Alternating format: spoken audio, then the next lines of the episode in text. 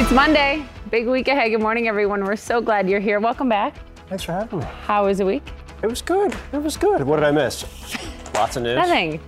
No. Lots of news. Yeah, there'll be lots of news this week as well. Let's get started with five things to know for this Monday, July 31st. So, this morning, twice indicted former President Trump is bracing for potentially more charges, but it's not hurting his polling. Look at this. A New York Times Siena poll shows him with a dominating lead 54% of likely Republican voters picking Trump.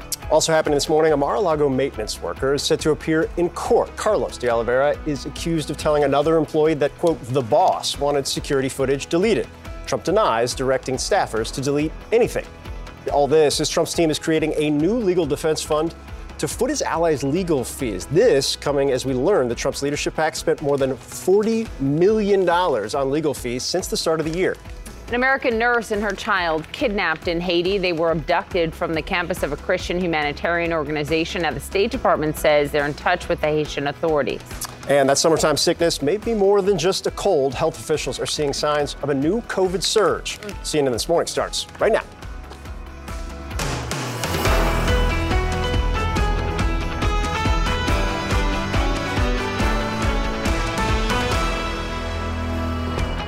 And we're going to start this morning with that property manager who allegedly said, quote, the boss wanted the surveillance video servers deleted at Mar-a-Lago. He will be in a Miami courtroom answering to three criminal charges. Carlos de Oliveira is the third person indicted in the classified documents case alongside former President Donald Trump and his valet, Walt Nauta. And prosecutors say de Oliveira met up with Nauta in June of last year to scope out the surveillance cameras around the storage room where documents were moved in and out. They say De Oliveira then asked a different employee, What are we going to do about the boss's request to delete the footage? Now, this comes as we wait for more potential indictments against the former president. We're waiting for a charging decision in the federal investigation into January 6 as the special counsel's office gets ready to meet with a key witness in the fake elector scheme. And then there's Georgia, where new security barriers are up now outside of the Fulton County Courthouse as the district attorney there confirms that by September 1st, she will decide whether to charge anyone for the efforts by Trump and his allies to overturn the 2020 election there. The work is accomplished. I mean, we've been working for two and a half years. We're ready to go. So, exactly what does that mean? What will happen? Will any of this also impact the former president's poll numbers? This New York Times Siena College poll shows 54% of likely Republican voters say he's their pick. We've got this story covered from every angle, from Miami to Atlanta to here in New York. Let's begin with our colleague Randi Kaye. She is outside of that Miami courthouse, where we are expecting to see the Mar-a-Lago property manager in just a few hours for his arraignment. What can we expect today? Absolutely. Uh, good morning to both of you. Well, it's another courtroom and another co defendant as this federal case against the former president continues to grow. Uh, we are expecting the property manager, Carlos de Oliveira, to appear in court here in just a few hours to answer the charges against him. And those include conspiracy to obstruct justice, making false statements, and two counts of destroying or concealing an object. All of this as the former president denies doing anything wrong. Donald Trump slamming the special prosecutors team. These are crooked people. As he learns of new legal threats he and his employees may face. Newly named co defendant Mar a Lago property manager Carlos de Oliveira is set to be arraigned today in Miami.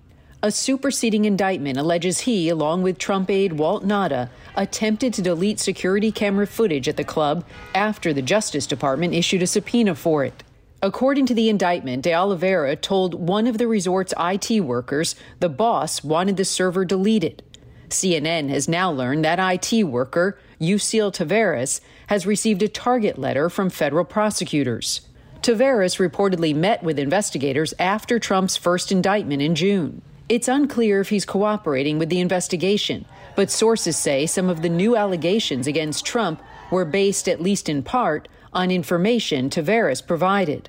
Trump, facing additional charges for mishandling classified documents, maintained his innocence on social media, claiming his legal team voluntarily handed over the tapes to the special counsel and that he never told anybody to delete them. De Oliveira is separately charged with lying to the FBI about moving boxes of classified documents from Trump's residence to a storage room. This is bad stuff. And, you know, you can't say there was no underlying uh, potential crime here. The superseding indictment giving Trump's opponents an opportunity to go after the frontrunner.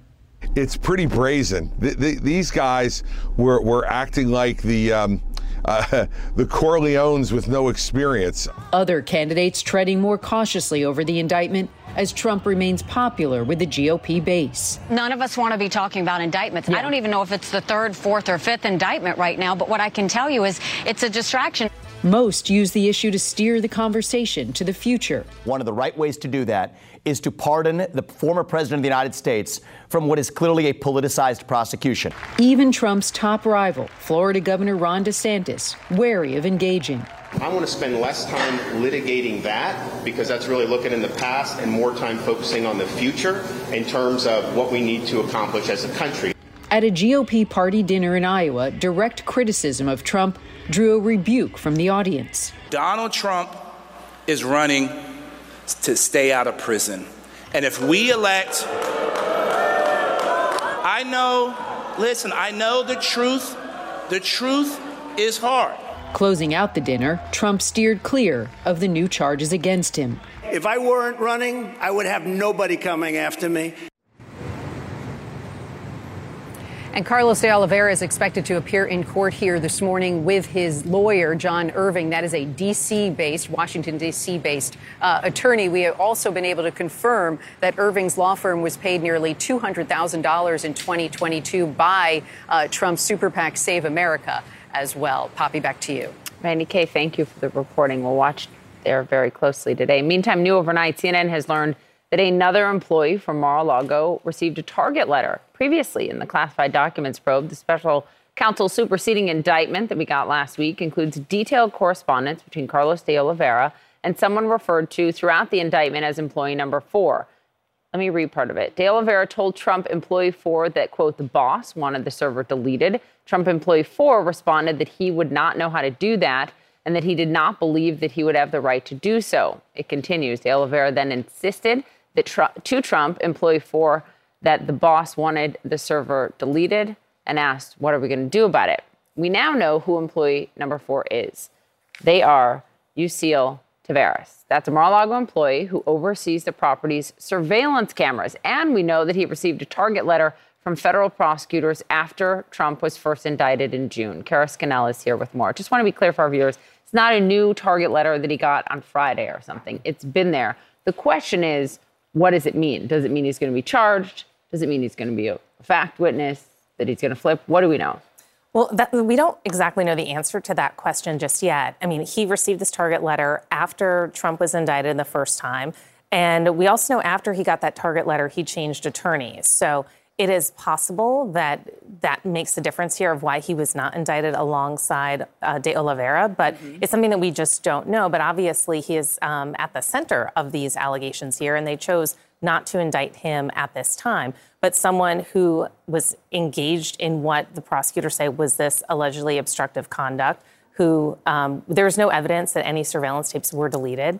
Uh, so whatever he did with that information, nothing was ultimately deleted. But someone who is a an important person here, someone who could potentially be a witness if this goes to trial. I, uh, again, for, as an outsider that's watching this from afar, you're our legal expert, you know all the things. Um, so if this is a dumb question, I apologize.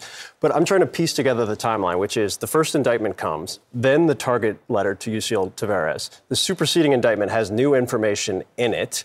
Taveras has not been charged. Taveras has changed lawyers to a lawyer that is not being paid by Trump's super PAC, by my understanding. I'm just trying to connect dots here. I, know you're saying that we don't have uh, specific information of cooperation, but doesn't this seem to look like he may be cooperating? Yeah, I mean, that is the, the kind of fact pattern you expect to play out for someone who is cooperating because he doesn't get charged in the superseding indictment uh, where there was an opportunity. I mean, they were bringing, they were charging De Oliveira. They use the name um, Trump employee number four, which is usually what prosecutors do when they don't want to, you know, they're not going to identify someone that they're not going to charge with a crime. And they also don't mm. call this person a co conspirator right. or an unindicted co conspirator. They're choosing to identify the person as an employee. So that would signal a sign that he is unlikely to be charged. But with all of this, we just don't really know until it happens. To Phil's point, which is a, a, great one to tie those things together, David Schoen last week um, on Friday, who is Trump's former lawyer in, in the second impeachment hearing, said so much rests on the credibility of employee number four in this. And so now we know the name. We didn't know that. And so this is where defense counsel will really focus in too and making their counter argument, however way this goes. What about Bernard Kerik? A lot of people here in New York know his name, of course, former New York City police commissioner. He's going to speak with the special counsel in, in a few days. He was part of turning over a lot of those documents we talked about last week from conversations that he had had, was a, a big ally of Trump. Why does this matter? Right. So Bernard Kerik was working for Rudy Giuliani, who at the time was Trump's attorney, and he was kind of the quarterback for all of these efforts to dig into allegations of fraud in the election. Mm-hmm. So he was essentially Giuliani's investigator. And the reason why he will go in is because they want to know what exactly he was following up on and looking into. And, you know, his attorney was on CNN yesterday and, you know, he was saying that it would be, you know, idiotic for the special counsel to bring charges before speaking with Bernie Kerik. But that is because their argument is that, you know, he was running down all of these legitimate concerns or questions. And so obviously this wasn't a corrupt intent.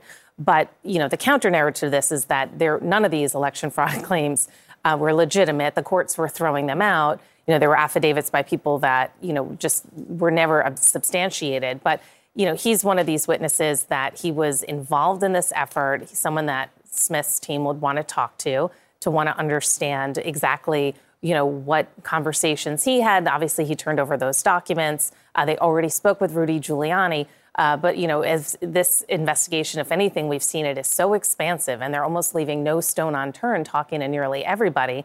Uh, you know, that interview, his lawyer said, is in the next week. But you know, Smith's team can operate on their own schedule. They don't have to wait to talk to him. He's not, you know, the centerpiece of this investigation in order for them to decide when and if they're going to bring charges. Uh, there's a lot we don't know, it feels like, but you know most of the things. Kara Scannell, thank you. Thank you. Now over to Fulton County, Georgia, where District Attorney Fani Willis is reaffirming that her office plans to announce charging decisions by September 1st. Willis telling a CNN affiliate over the weekend, quote, the work is done, we're ready to go. CNN's Sarah Murray, fresh off of her one hour documentary on this very topic that aired last night live in Atlanta outside Fulton County Courthouse. Murray, what's your sense of things? You've covered this so closely. What's your sense of things right now in terms of timeline when this may actually happen? Well, good morning, Phil. I still think that we are in the sort of weeks away window rather than the days away window, but it's very clear that preparations are ramping up. You can see behind me that barricades are already starting to go up around the Fulton County Courthouse. Today is the day when much of Willis's team is going to begin to work remotely, another security precaution that they're taking. And our local affiliate, WXIA, caught up with Willis at a back to school event over the weekend where she was very clear that the brunt of her work on this case is already done and that people may not be super thrilled with the upcoming charging announcement she has to make. Take a listen.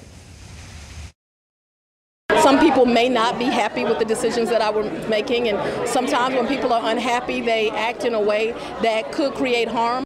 The work is accomplished. I mean, we've been working for two and a half years. We're ready to go.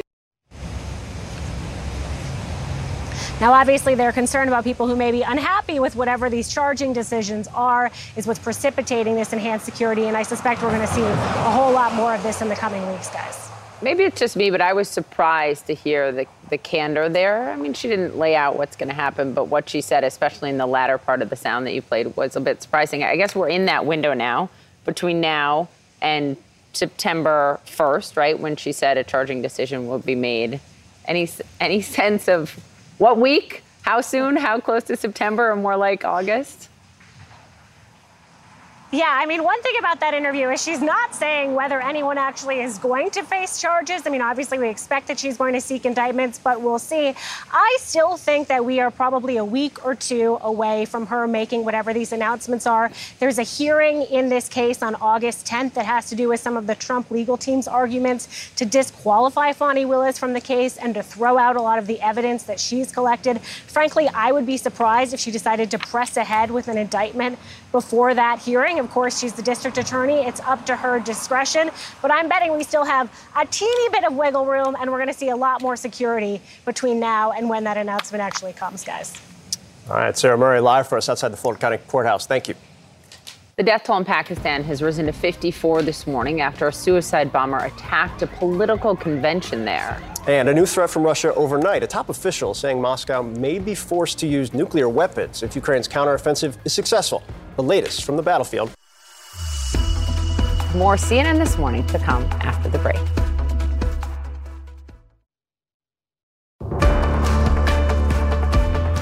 Welcome back this morning. An investigation is underway after a suicide bomber killed at least 54 people. This happened in northwestern Pakistan. More than 100 were injured in the attack, targeting an Islamist party's political convention. Local police say the explosives detonated near the convention stage. Ivan Watson joins us now. Tragic, so deadly, and no one has claimed responsibility yet. Is that right? That is true. Uh, and as you pointed out, the target was this uh, Islamist political party gathering. That party uh, is part of the governing coalition in the Pakistani national government. The results are, are, are so devastating. At least 54 people killed. 12 of those victims are under the age of 12. Now, tragically, Pakistan has this very long and, and, and deadly history of political violence, of suicide bomb attacks, and there are a number of different groups that have been involved in some of these. Uh, just uh, d- January of this year, the Pakistani Taliban was implicated in a suicide bombing uh, that hit a mosque in a police compound in the northwestern city of Peshawar, with dozens of people dead uh, and injured. And ISIS has been implicated in one of the deadliest suicide bomb attacks in Pakistan's modern history. That was back in 2018, targeting another political party. Uh, and what this is doing is, in a country that's no stranger to violence, Pakistan is believed to be heading towards national elections uh, this fall, and the tensions are just going to ramp up, it's believed. So, when a deadly attack like this raises the specter of additional violence on the horizon. Poppy. Ivan Watson, it absolutely does. Thank you for that reporting for us. Well, also this morning, the political crisis is growing in the West African nation of Niger. Regional leaders have issued sanctions following the coup. The president of nearby Chad also met with coup leaders and with ousted President Mohamed Bazoum, hoping to find some kind of peaceful solution.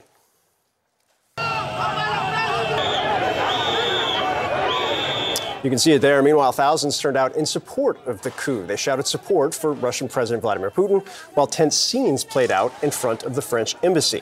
CNN's Larry Madowo joins us live from Nairobi, Kenya. Larry, we saw the EU condemnation. Obviously, U.S. has been vocal about their condemnation as well. The most interesting development, at least for me, over the course of the weekend was the 15 nation bloc uh, of Western African states really condemning and actually threatening the potential use of force. What's actually happening right now on the ground? That's right, Phil. ECOWAS, that's the Economic Community of West African States, has said that this military junta in Niger has one week to restore President Bazoum or they will use force. So that's fighting words from the regional bloc there. They've isolated the country, a no-fly zone, um, they've uh, issued travel bans and all that. But you see the military junta a short while ago essentially saying that France is planning military strikes to free the president they deposed. They're claiming that France has been meeting with former officials of the government they deposed to get military and political power to remove them from office and reinstate President Bazoum. But you see this huge anti-French anger in the country. On Sunday, huge protests, thousands of people outside the French embassy trashing it, breaking windows, setting a window on fire, because many in Niger support this coup, to be clear. They support the military taking over because they feel that the last president was an ally of the US and France and a puppet of the West. And they especially are angry at France, a former colonizer of the country, that they see as keeping them in this impoverished state despite it being a very rich country. Listen to one protester. We also came out to tell this little Macron from France that Niger belongs to us. It's up to us to do what we want with Niger, what we want. We deal with who we want and how we want. We are forming support for the army. There's a, it's a rich nation, rich in gold and uranium and lots of other minerals, but one of the world's poorest countries. And a short while ago, the rather overnight, the president of neighboring Chad has been meeting with the coup leaders and the deposed president. The first time we've seen him, and it's interesting that he's mediating in this role trying to avoid this military intervention by the regional bloc in West Africa that insists this has to stop. There has to be a return to constitutional order in Niger because this risks destabilizing not just Niger, but across the region, which suffers from huge amounts of terrorist attacks from armed groups affiliated to both ISIS and Al Qaeda Phil. Yeah, major geopolitical implications here. Larry Madowo keeping us posted. Thank you. And take a look at this video out of Beijing. At least two people have died, more than 31,000 evacuated as a typhoon has lashed China's northeastern region. The typhoon is the strongest storm to hit that area in 17 years. Since making landfall on Friday, it has affected more than 880,000 people. It has caused nearly $60 million in property damage. That's according to Chinese state media. Former President Trump's political action committee spending $40 million on his legal fees. What his donors know and how his Republican presidential rivals are responding. Next.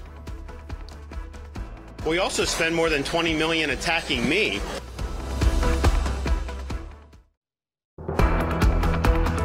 Former President Trump's political action committee has spent more than $40 million, that's million with an M, on legal fees this year alone. That's according to a source familiar with the matter. And that's also more than double what it spent last year. The Political Action Committee, which raises most of its funds through small dollar donations from Trump supporters, is expected to report to the FEC this morning as the former president's legal battles continue to mount. CNN's Kristen Holmes is live in Washington this morning. Kristen, that's a big number. Uh, it's a huge number, and I think it's easy to kind of get numb to, to that reality. But it's also the small donor element of it. They're the primary driver of uh, Save America PAC's funds for the most part, at least as far as I understand. Do you, they feel like inside the campaign this is going to have any impact on those supporters?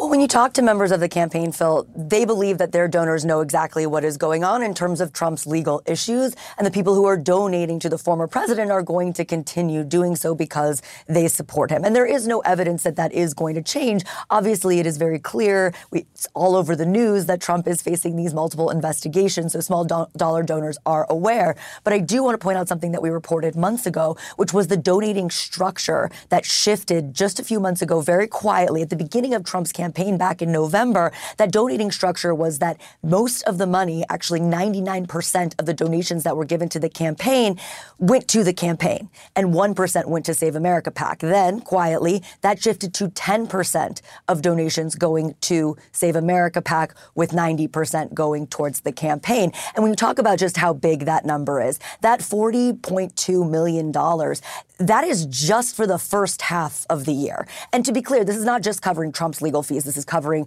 all of the associates, former, current employees, aides who got wrapped up in these investigations. And we have learned that because of this, Trump's team is creating a legal defense fund. Now, it is not entirely clear who exactly is going to fall under this fund, but it's obviously to offset some of these enormous legal fees. And we are told that this will not affect Donald Trump. This will not cover his legal expenses. But again, this is for those witnesses, those associates. As you'll remember, in the Mar-a-Lago documents case, both of his co-defendants are people who are represented by law- lawyers who have been paid an enormous amount of money from that Save America PAC.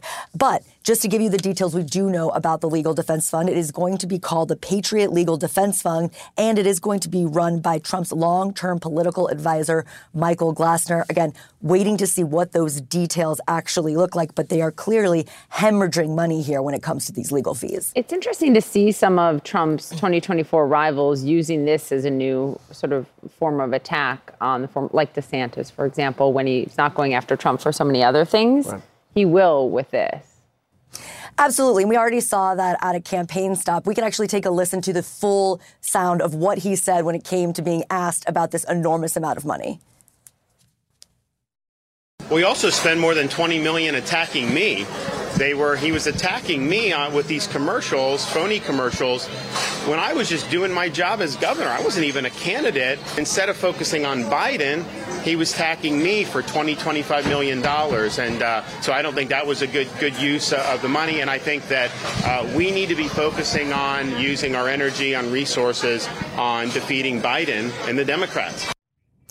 But of course, he is still walking this fine line, not really attacking Trump. He's saying he shouldn't be spending this money attacking him, but not really going into the legal matters at hand that continue to plague Trump as he runs up to this third presidential bid. All right, Kristen Holmes, thank you very much. Let's talk about all of this. National political reporter for the Associated Press, Michelle Price, is with us, and political video reporter for the Washington Post, Joyce Koh, is with us. Good morning, guys. Morning. Ladies. Uh, so, just beyond beyond the, the money here, can we talk about the polling and the New York Times poll that is so, so striking in terms of Republican leaning voters? Just pull it up on the screen. This national poll 54% for Trump. DeSantis is so far behind at 22%. And next in this poll, Ramaswamy at 5% and everyone below there. What does it tell you?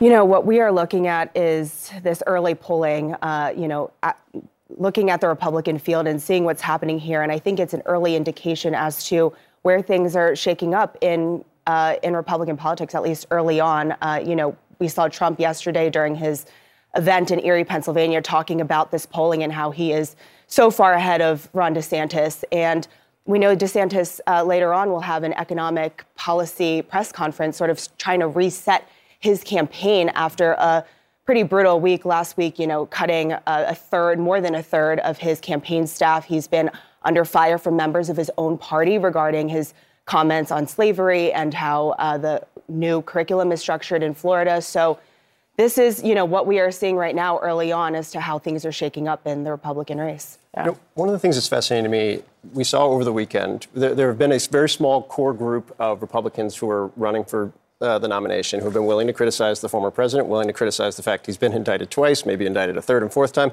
Uh, one of them is Will Hurd. He was in Iowa this weekend uh, at a cattle call of sorts in the political world. Take a listen to what happened. Donald Trump is not running for president to make America great again. Donald Trump is running to stay out of prison. And if we elect Uh, you, you, heard the boos, and Hurd made clear afterwards he kind of expected that to some degree. He's framed himself as a truth teller and kind of knows the dynamics here. But you listen to that, you see how candidates are trying to figure out, as Joyce was saying, how to actually message here. And then you look into the New York Times poll that Poppy was citing there, and there's like an amazing graph in the story written by Shane Goldmacher that says Mr. Trump held decisive advantages across almost every demographic group and region and in every ideological wing of the party, the survey found. Uh, as Republican voters waved away concerns about his escalating legal jeopardy, he led by wide margins among men and women, younger and older voters, moderates and conservatives, those who went to college and and those who didn't, mm. and in cities, suburbs, and rural areas. That's literally everyone. so I, I, just, how does this end other than Donald Trump as the Republican nominee? I mean, it, it's early, but at this point, it seems like there's just a stasis that has settled over this race. I Why, mean, though? Well, he, he is kind of running almost as an incumbent. He's not in office, office right now, obviously, but he is a former president. We have never had this happen before. Uh, you know, you talk to voters in these early states, Iowa, New Hampshire, they think that he has unfinished business to do in the White House. They want to get him back in there. They think he's ready to go on day one because he's been in office before. Uh, you know, you talked about uh, Ron DeSantis, uh, Vivek Ramaswamy. These are, you know, they're new, they're new to the national stage to some degree. They haven't been in office. So uh, President Trump is just incredibly popular with the base. And it just seems like, you know, what uh, Will Hurd is trying to do every all each of these 13 candidates, I think, are trying to find some little way to kind of get in there and try to take on Trump. Will Hurd's attempt is to kind of run at him, as Chris Christie is doing, rather than run alongside him. Uh, but he knew what he was doing in that room. He knew the reaction he was going to get, and yeah. he is also trying to get on a debate stage and, and get some national donors to help him out. That's a good point. Two Republicans, um, Nancy Mace in Congress, obviously, uh, but also uh, Governor uh, Chris Sununu of New Hampshire, who's not running for the White House or for governor again, both sort of with a warning to their party about potentially impeaching Trump, which we heard more and more calls for last week. Those really escalated with the McCarthy comments. I thought that was interesting. I mean, in Mace's words, it puts the majority at risk, and you make some of those members, quote, walk the plank. Yeah, and these are similar to comments that we've heard from her on issues like abortion, where there is a radical approach within her own party, as well as something that's more, you know, more moderate on the spectrum. So this is not, you know, uh, sort of a new perspective from her in terms of how she you know is kind of signaling a warning to her own party about taking the most extreme uh, approach to Biden if they are to pursue some sort of impeachment investigation against the president. Uh, but you know, she kind of plainly states that there are what the, what the field looks like right now is that you know there are 18 Republicans that are in House districts that Biden won, And how does an impeachment play out potentially with those moderate independent voters that Republicans will need down the line? You know, McCarthy, we see he is sort of struggling continuously to gain some consensus over his own caucus. And this is really, you know, how this produces sort of a domino effect onto the 2024 um, campaign trail and whether or not Republicans maintain power in the House, you know, and how they perform on the presidential election is something that we're going to be watching for. It's such a good point because, especially with the 18 frontliners, uh, the freshmen, uh, a large, a large portion of them are from New York and flip seats uh, in this state uh, in, in the midterm elections. But Trump over the weekend in Iowa saying basically, if you're not seeking retribution on my behalf, you should be primaried, more or less, saying that, which would seem to be a, a House Speaker's total nightmare, given the fact that they have such a slim majority. And yet, this is the balancing act that Kevin McCarthy always has to play. And I'm trying to figure out what's, what's the end game here for Republicans writ large. And there, and just Republicans in Congress are in this kind of just tough spot with Trump because he is the most popular person in their party. If you are running in a competitive race, you want him to endorse you. You want to be on his good side. But at the same time, if you're running in a, in a very close race, like in, in those New York seats, you don't want to be talking about Trump. You want to be talking about the economy or other issues that are going to kind of get a broader But you can't consensus. piss him off. Exactly. Exactly. so they're, they're in a really tough spot going forward where, where if they are put on the spot for an impeachment vote, uh, either for Biden or in the impeachment expungement discussions we've seen about, about Trump, uh, there's some blowback for those members. Yeah. Michelle Price, Joyce Koh, thank Thanks, you. guys. Well, Ukrainian drones hitting new Russian targets overnight after this attack on a Moscow shopping center over the weekend. And a top Russian official now threatening a potential nuclear response. That's ahead.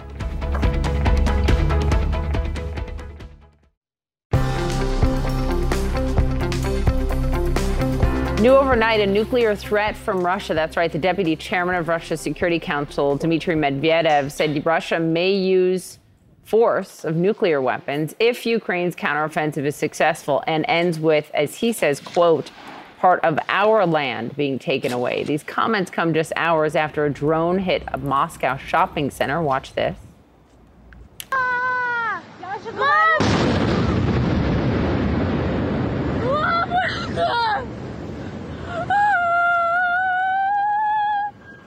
Nick Robertson joins us now. The words I think reading them are so concerning is because of what Russia views as its territory.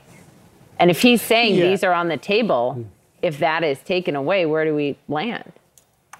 Yeah, our territory, meaning, you know, Luhansk, Donetsk, Zaporizhia region, Kherson region, Crimea, all those areas that Russia thinks that it's annexed and taken away for good. So, yeah, this is a big threat. It's not the first time Medvedev has made it. And I think what's interesting here is perhaps not the headline of what he's saying, but the reason that he says that he's saying it. If we lose this territory, what is Medvedev actually saying here? Remembering he as you said, Deputy Head of National Security Council, former Prime Minister, former President of the country, not a nobody, somebody who has been outspoken in the past. So, what is he actually saying? Is he saying that Russia is losing territory to Ukraine's, Ukraine's counteroffensive? Is this an indication of uh, deeper down what the Russians are thinking inside the Kremlin that perhaps this isn't going so well? So, let's up the verbal ante.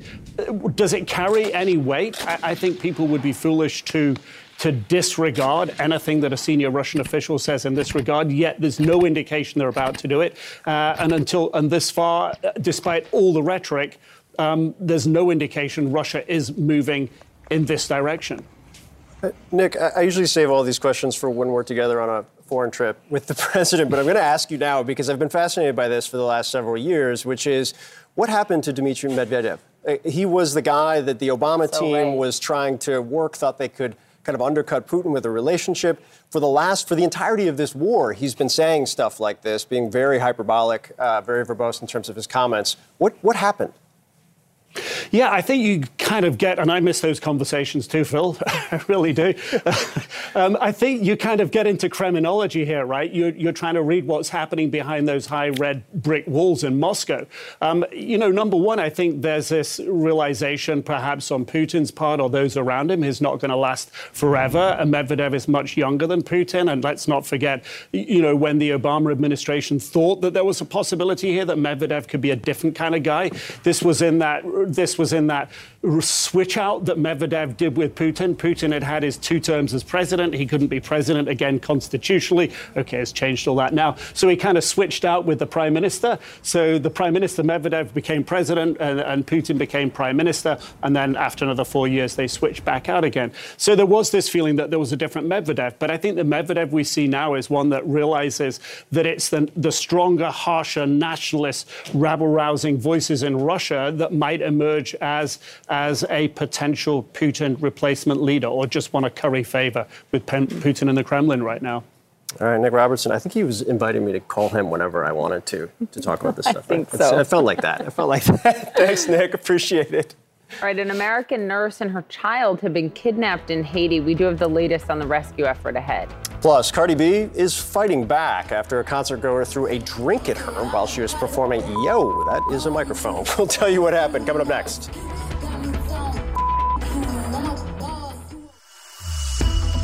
More CNN this morning to come after the break.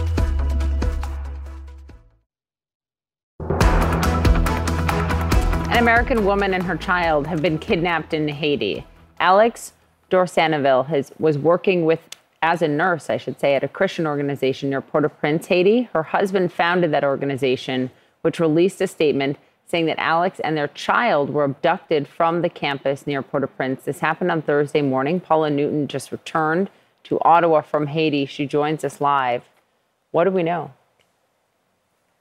Not a lot, probably, and that's the problem with these kinds of kidnappings. This is a very delicate situation now. Uh, she and her child were taken on Thursday, and while the U.S. State Department tells CNN that they know uh, certainly of the abduction, that they're working with authorities on the ground, the hard part is to determine exactly who took her in, and her child. In many cases, this is for ransom, and right now, uh, the charity itself not saying much other than to release this statement. I'll read it for you now. Alix is a deeply compassionate and loving person who considers Haiti her home and the Haitian people her friends and family. Alix has worked tirelessly as our school and community nurse to bring relief to those who are suffering as she loves and serves the people of Haiti in the name of Jesus. As I said, that was from the charity. Uh, and again, uh, this is a woman who uh, the charity says came to Haiti to try and help what is right now a deteriorating situation with so many of the young people turning to gangs. Uh, apparently, more than 80% of the capital Port-au-Prince uh, has a stranglehold uh, on by those gangs, and, and this is the kind of problem that so many Haitians deal with day after day after day. Abductions and kidnappings being so common. I want you to listen now, though, to um, this nurse from New Hampshire in her own words. Sandro invited me to come to the school to do some nursing for some of the kids. He said that was a big need that they had. At first, I didn't think that there was going to be much of a need there, but when I got there, there were so many cases. Haitians are such a resilient people. They're full of joy and life and love. And I'm so blessed to be able to know so many amazing Haitians. You know, again, she was there as a nurse, someone who could bring her skills and her talents to people who desperately need them. Even to operate as a charity right now, Poppy, we spoke to eight organizations. It has become so dire with so many clinics and hospitals closing. Um, they were operating a school out of there. And what is also disturbing is it seems, from what we know, to have been targeted. So they were at what they call their Christian campus, which is just outside of the capital. And she and her child were taken directly from there. And these places are not without security. But again, someone happened to know exactly where she was and that she was there with her child. Poppy. Paula Newton, please keep us posted. Thank you. Well, Cardi B has had enough. It's the latest incident of concert goers throwing things at performers on the stage. Take a look.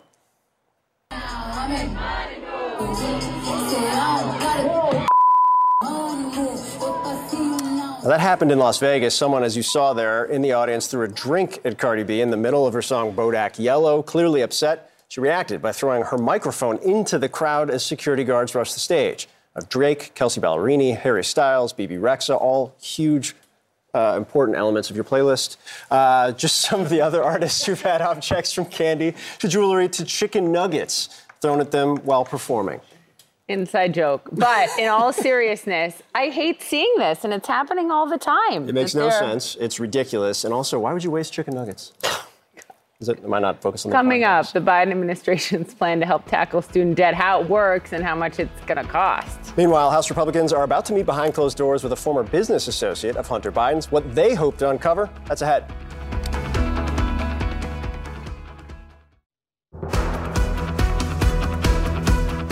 Well, the Biden administration has launched a new website for its income driven student debt repayment plan. Now, the move comes after the Supreme Court struck down the president's student loan forgiveness program last month and just a few months before borrowers are set to begin making payments again. CNN's Arlette Saenz is live in Rehoboth Beach, Delaware, where President Biden wakes up this morning. Uh, Arlette, walk us through what this actually means, uh, especially in the wake of the Supreme Court case.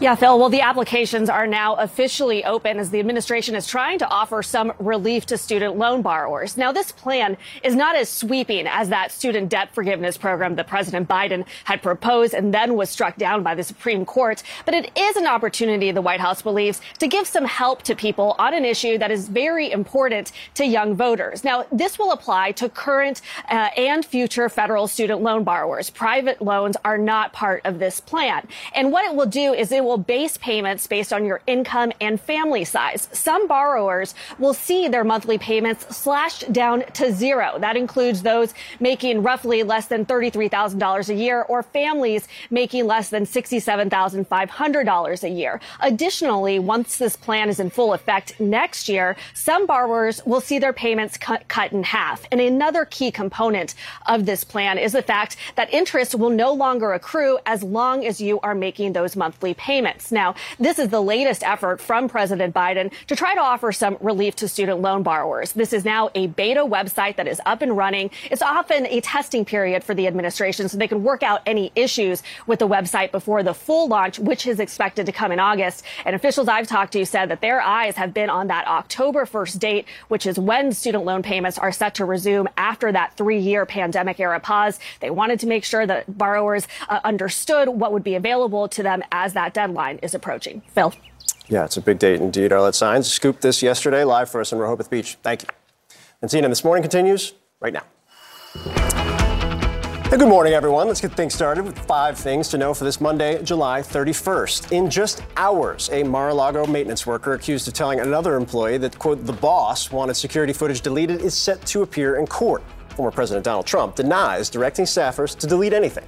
In the middle of all of this, Trump extends his primary poll dominance, and it really is dominance. 54% of likely Republican voters say he is their pick. This is according to a New York Times Siena College poll. Just 17% want DeSantis, and it is low single digits for the rest of the pack. Also, Devon Archer, a former business associate of Hunter Biden, about to speak under oath before the House Oversight Committee. The two work together on deals in both China and Ukraine. Also, this morning, a senior Russian official says the country may be forced to use a nuclear weapon if Ukraine succeeds in its ongoing counteroffensive. Dmitry Medvedev says there's, quote, there simply wouldn't be any other solution. Also, this you've seen their trucks on the road, but now trucking giant Yellow has shut down. That's according to new reporting in the Wall Street Journal. Even after receiving $700 million in rescue loans during COVID, now 30,000 jobs are in danger. CNN This Morning starts right now.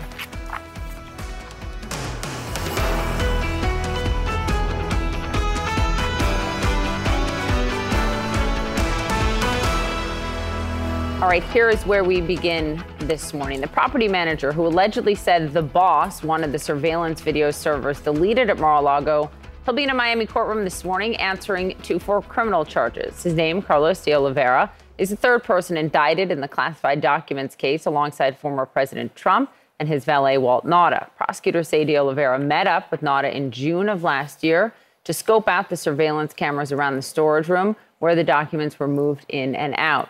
Prosecutors also say De Oliveira then asked a different employee, quote, what are we going to do about, quote, the boss's request to delete that footage? And this comes as we wait for more potential indictments against the former president. We are waiting on a charging decision still in the federal investigation into January 6th, and the special counsel's office is getting ready to meet with key witnesses in the fake elector scheme.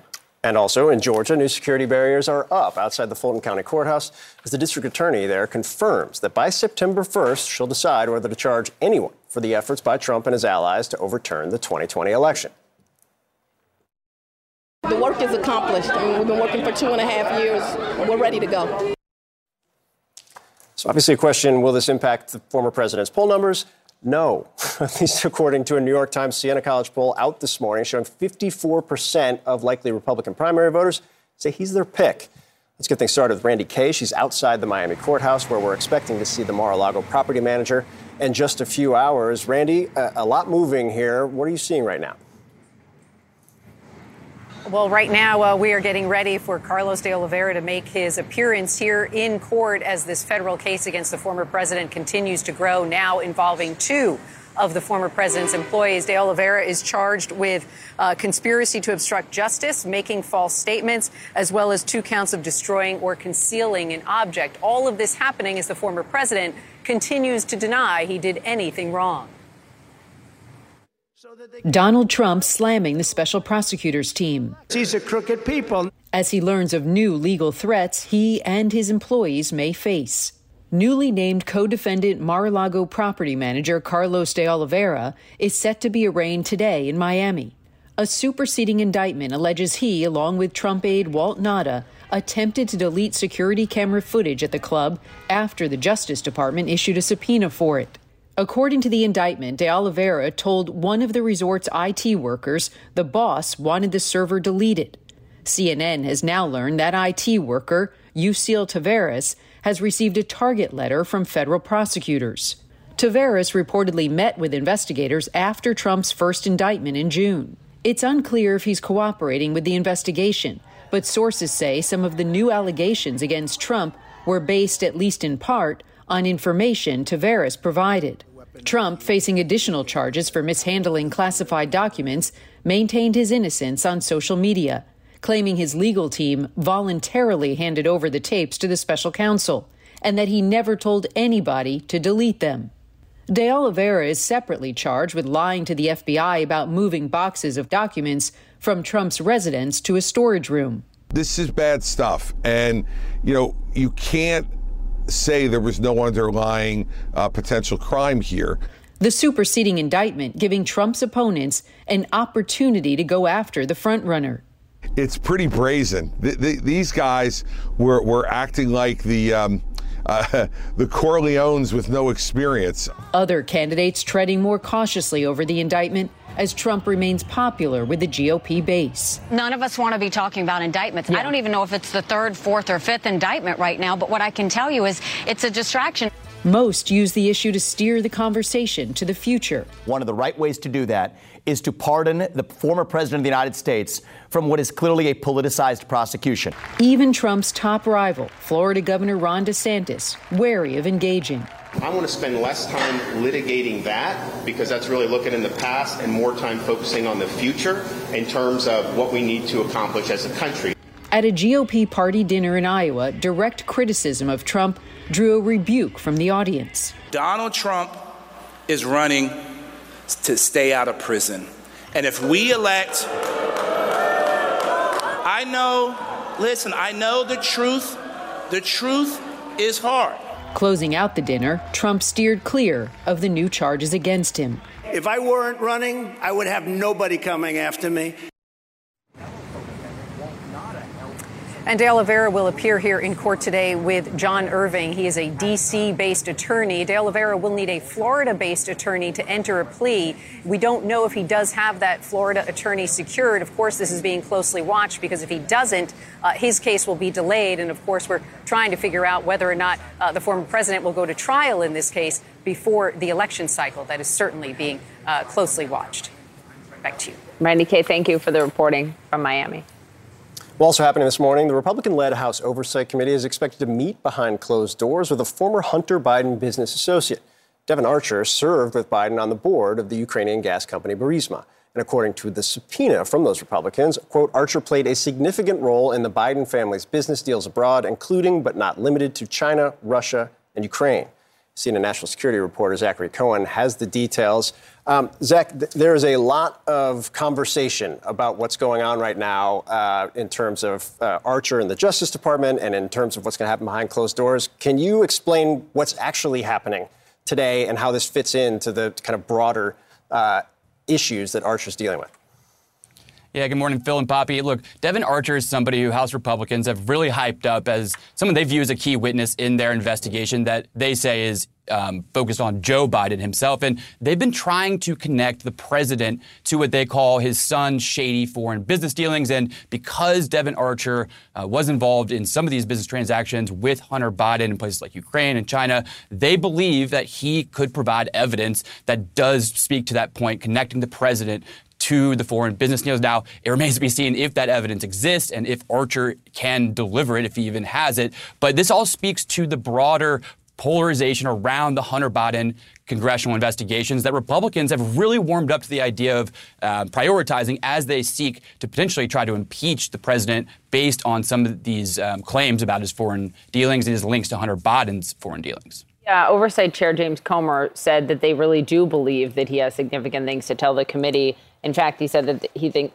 they are relevant to their investigation. This is sort of what we heard from McCarthy last week the drumbeat of potential impeachment increasing.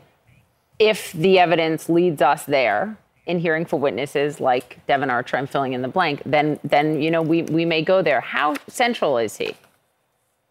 That remains to be seen, Poppy. But you know, like you said, House Republicans are floating this idea of impeaching the president yeah. before they have the evidence that warrants doing so. And you know, the same is true ahead of Devon Archer's appearance today behind closed doors. And as we all know, that closed door testimony it can be a tricky thing because oftentimes Republicans and Democrats emerge with very different yeah. perceptions of what they saw. But you know, there's also the Trump of it all, right? Trump is ramping up pressure on House Republicans to investigate every possible avenue toward to impeach the president himself. Listen to what he said uh, during a rally in Pennsylvania over the weekend.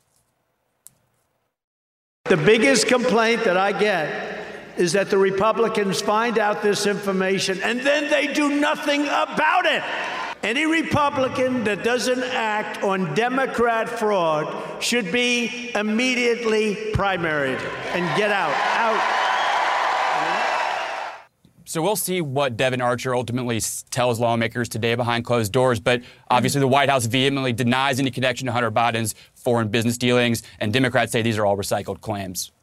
All right, Zach Cohen, who will have to reconcile the Democratic and Republican views of the closed door hearing later today. Thanks, man. Appreciate it.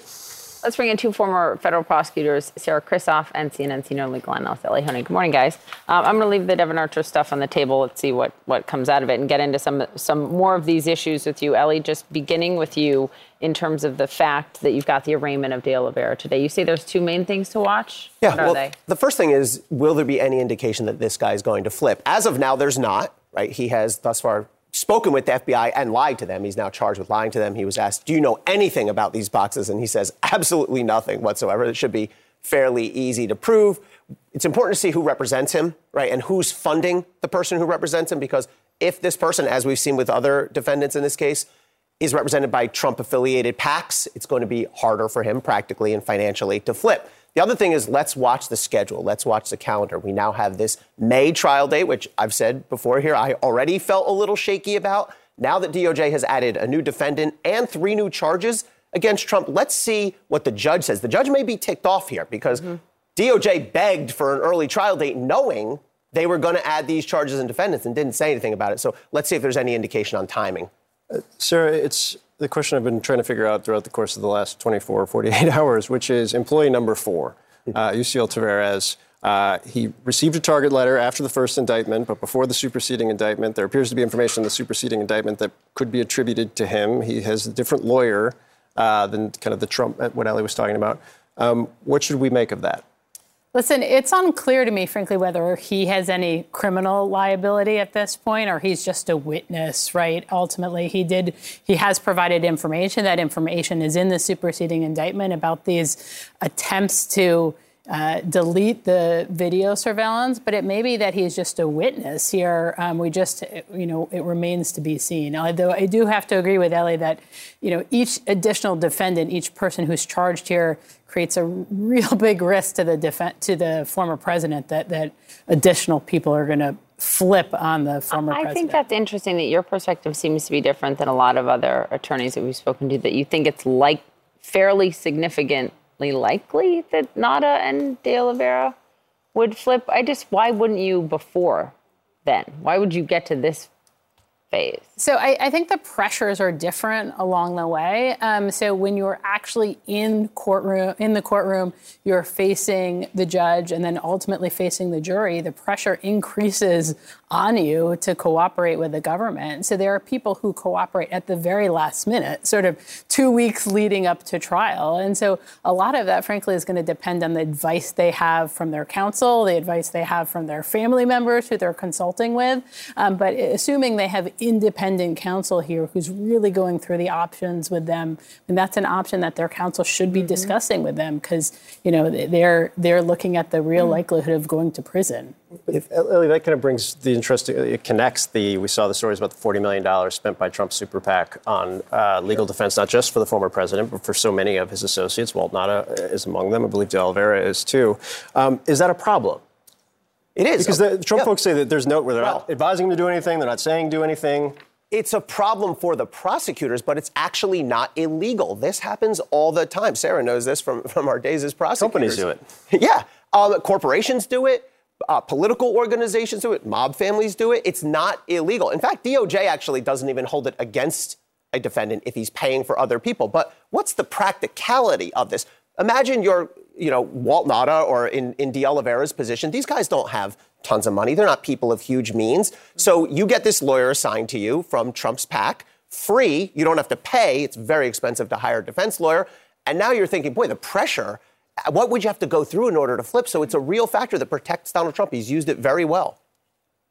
We're out of time. I have another question for you next time we got you. I'll get you next Elie, time. thank you. Appreciate right. it. Sarah, good to have you. Our Vice President Kamala Harris taking center stage in President Biden's reelection campaign. What's behind her rapid response strategy to what she calls Republican overreach? Also, what Republican presidential candidate Nikki Haley had to say after Mitch McConnell froze for 23 seconds at the podium during his weekly news conference last week. That's ahead. More CNN This Morning to come after the break. So, we've been talking all morning about this fascinating new polling. Uh, a number of polls, especially the New York Times poll, shows Donald Trump with a dominant lead over his Republican rivals. Phil at the Magic Wall breaking it down. It's not just the numbers are so wow, yeah. but it's when you dig into the crosstabs. Look at you. Look at that it's too fancy for me. I just look at the top line. No, it, that's exactly right. Because if you look into the different groups, the different, uh, whether it's uh, by gender, whether it's by demographic, whether it's by suburb, moderate, conservative, all of them break heavily towards the former president. And let's talk about those top lines where you have here, as Poppy was noting, the former president in this New York Times Siena College poll out this morning, 54%. His closest uh, competitor, 17%, nearly tripling his closest competitor. And it's not just the one poll. I think this is important to note. One poll is a snapshot. One poll should not drive what is or isn't happening in a race. It's the fact that the consistency across polling over the course of the last couple of weeks is once again confirmed by this New York Times Siena poll. If you dig in a little bit deeper here, What's interesting is this. I think this is a point you hear from some Republicans, given how large the field is. More than half of the remaining Republicans are still open to Trump. What you have is the base, which has always been kind of rock solid in the 30 to 35 percent, according to this poll, at about 37 percent. Persuadable, about 50 percent when you put them together between persuadable and not open to the former president. That's a problem, though, when you have as many candidates in the field, because this, when you have a large field at 37%, is almost unbeatable. Also worth noting that 37% is far below the 57% Trump sits at in this poll. When you dig in a little bit further, the base itself, again, everybody's been talking about this for the better part of a year to the point where it's almost uh, something you get numb to or don't pay attention to. But that base is rock solid inside the Republican Party. You want to know why Republicans on Capitol Hill respond to the former president, why Republicans across the party respond to the former president? They know that 37% is not going to move for anything, whether it be indictments, Ron DeSantis, or anyone else. And that base, once again, is shown to be incredibly solid, maybe even a little bit larger uh, than expected in this poll. Now, where Republicans stand in terms of the primary, in terms of heading into 2024, very clearly don't think the United States is on the right track. This is not in and of itself surprising. Right track, 6%, wrong direction, 89%. You're probably going to be able to swap those uh, pretty interchangeably between the party, depending on whose party is in the White House. But this underscores that fact. And then you look at what happens if there are only two choices. I think this is interesting because you think large field, that's got to benefit Donald Trump. Well, what happens if you narrow it down to just two? The only two choices in this race are Trump and DeSantis. Who are you more likely to vote for? Donald Trump, 62% to 31%. Poppy, people talk about how DeSantis is going to have a comeback, how you retool the campaign and do a McCain 08. McCain in 08 at this point was down, I think, by 12 or 13 points to Rudy Giuliani. And not 30 plus. Not 30 plus. There's no precedent for a comeback. There's no precedent good for a frontrunner blowing a lead this large. This is an enormous uh, win behind the former Wait, they back. no precedent No. for blowing a lead this large? No, I spent a lot of time on Real Clear No doubt. Politics, putting polling This was your averages together, trying to figure out, all right, what could what could be the model here? What because everybody talks about McCain 08 and the comeback, and it's not even close. Uh, this this would be the biggest comeback, the most significant collapse from a frontrunner in the history of the Republican Party, bar none. Wow. Okay, come back to the table and let's talk to our political commentators, Bakari Sellers and Scott Jennings. Bakari, you're an attorney, so I want to get to part of this poll that has to do with the law and federal laws. Just 17% of likely Republican primary voters think Trump has committed a serious federal crime. Just 10% of those voters think he did something wrong in the handling of classified documents. This is, as some other legal analysts are pointing to the fact that they think the Mar-a-Lago case is like the most threatening to the former president politically in the party, not at all so. Yeah, I mean that's disturbing when you have a party that that trumpets and, and kind of marches to the beat of following the rule of law, and you have a president who has these very serious allegations against him, particularly in Mar-a-Lago. I've always maintained that the president's uh, worst legal trouble, or legal jeopardy, is going to be um, in Atlanta, Georgia, with Fani Willis and and this RICO conspiracy. Um, but I don't think that's going to sway these polls either way. I don't think we've ever seen a individual have a grip on a base of a particular party the way that Donald Trump has a grip on his base. He he it- it's fascinating to watch, and I, I can't wait for somebody who's smarter than I to come and diagnose this. But he actually has a grip on this party, which removes certain people from reality. The fact is, this president, when where there is smoke, this much smoke, there is likely fire. And whether or not the president broke the law is up for a jury. But you don't have three, four, five indictments and be a saint. Hey, Scott, I, I want to switch over to, to Vice President Kamala Harris and kind of the, the Democratic side of this in a second. But I, I just want to ask you, you know, what grounds are there for anybody to think anybody but the former president is going to be the Republican nominee at this point? Well, these candidates were all hoping that uh, essentially, after more indictments or after other things that are out of their control happen to Donald Trump, uh, that Republican voters will just sort of say, okay, we get it. We can't do it anymore. Who's left? So basically, you're putting yourself under the rim, hoping to tip in a missed shot at the buzzer, basically. And um, you know, that's a heck of a way to run a campaign because essentially your your fate is in someone else's hands uh, or in the hands of of the world. You know, the, in this polling, DeSantis is the only one who's uh, in double digits. Um, and obviously, he's even struggling to uh, to break through. So right now, a little more than half the party wants to do Trump. Uh, if that remains the case, uh, he's going to be impossible to beat, particularly if the fragmentation continues.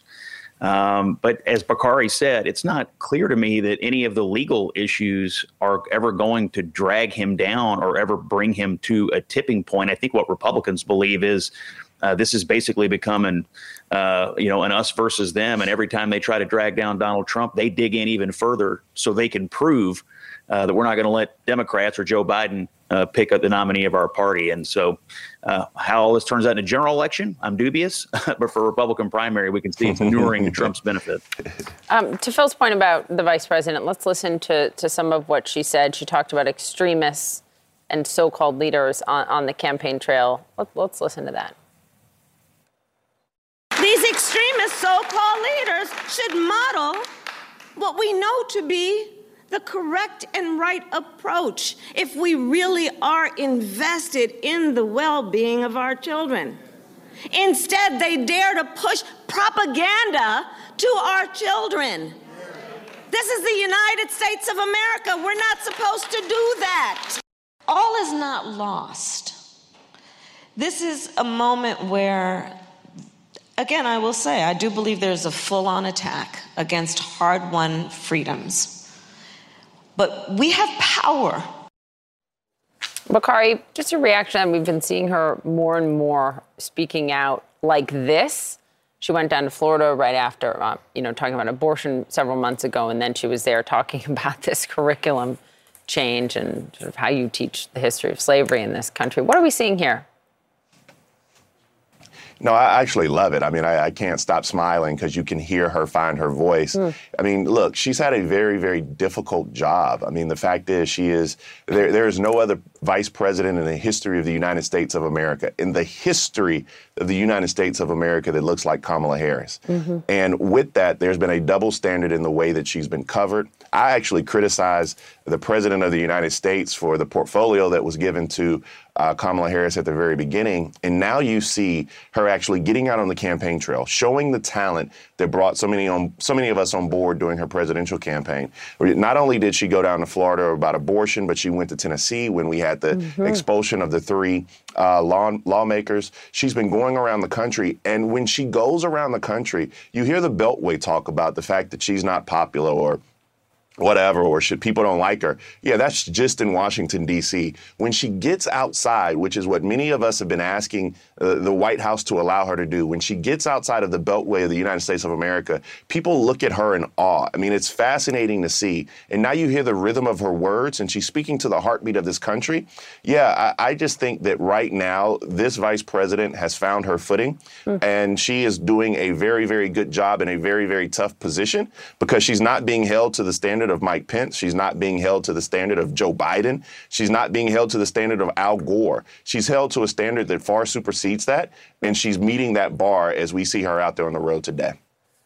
Hey, Scott, I, I, do want to ask you before we let you go because we're running out of time. Um, the Republican presidential candidate Nikki Haley responded over the course of the weekend to former boss, uh, Senate Minority Leader Mitch McConnell, freezing for 23 seconds while taking questions uh, from the press. Listen to this. What I am saying about Mitch McConnell, Dianne Feinstein, Joe Biden, Nancy Pelosi, all of them, know when to walk away. Know when to walk away. We have huge issues that need new solutions. We need new generational mm-hmm. leaders. We appreciate your service. We appreciate what you've done. But this is why we will fight for term limits. Scott, I'm sure you've spoken to the minority leader. I know you guys talk fairly regularly. What's your response to that? Two percent in the national polls, know when to walk away. That's super advice. I mean, I mean, the reality is, uh, uh, no one's struggling more than Nikki Haley right now uh, with the, her current task at hand. And dare I say, Mitch McConnell's uh, schedule uh, last week after his moment at the podium uh, was a little more robust than what she's been able to pull off in this campaign. So I, I get it. Everybody's got it. it's it's campaign season. Everybody's looking for a hook and a way to try to get ahead. But good luck with your message. What people don't realize is McConnell world when they want to go at you. yeah. They, they, don't, they don't mess around. Uh, Bakari, Scott, appreciate it, guys. Thank you. Thank you. So this new threat from Russia, a senior official there says, quote, there simply wouldn't be any other solution outside of using a nuclear weapon if Ukraine's counteroffensive succeeds, what Dmitry Medvedev said about what he calls Russian land. Next.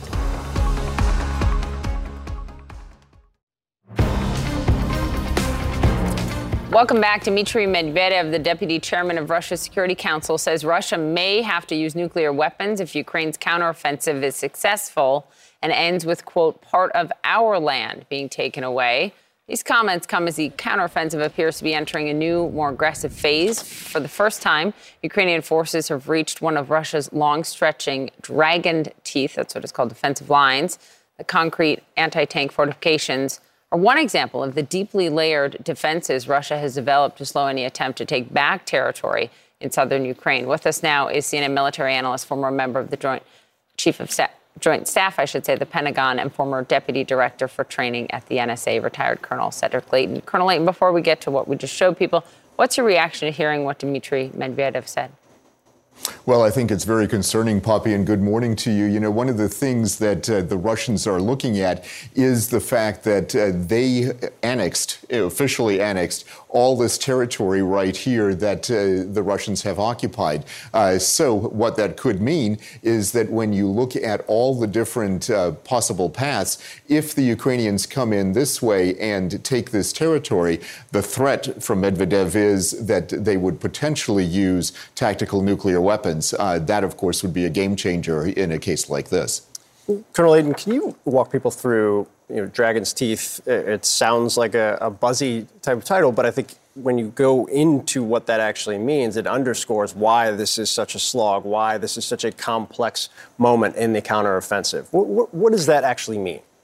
So, Phil, what that really means is when you look at all the different uh, places that the Ukrainians are moving in, so if they uh, come in here, you see the very little territorial gains made by the Ukrainians in all these areas right here. And the reason for that is, uh, like you mentioned, the dragon's teeth. These are concrete barriers filled with not only concrete, but rebar. And uh, what they do is they actually, uh, you know, are barriers. Uh, and as you can see, see here, uh, you know, you look, you see the uh, right in front of us, you see uh, the dragon's teeth, and as uh, the vehicle, the infantry fighting vehicle, is moving forward, it is actually trying to get into a trench, uh, and it's moving through that trench. It's an extremely vulnerable point right here. But mm. think of this: hundreds of miles of this kind of stuff. Uh, we've got a 600 mile long front right here, and all of this is area that is defended in one way or another. Some of it more heavily than other areas, uh, but the basic idea is that at every step of the way, there is some kind of defensive area,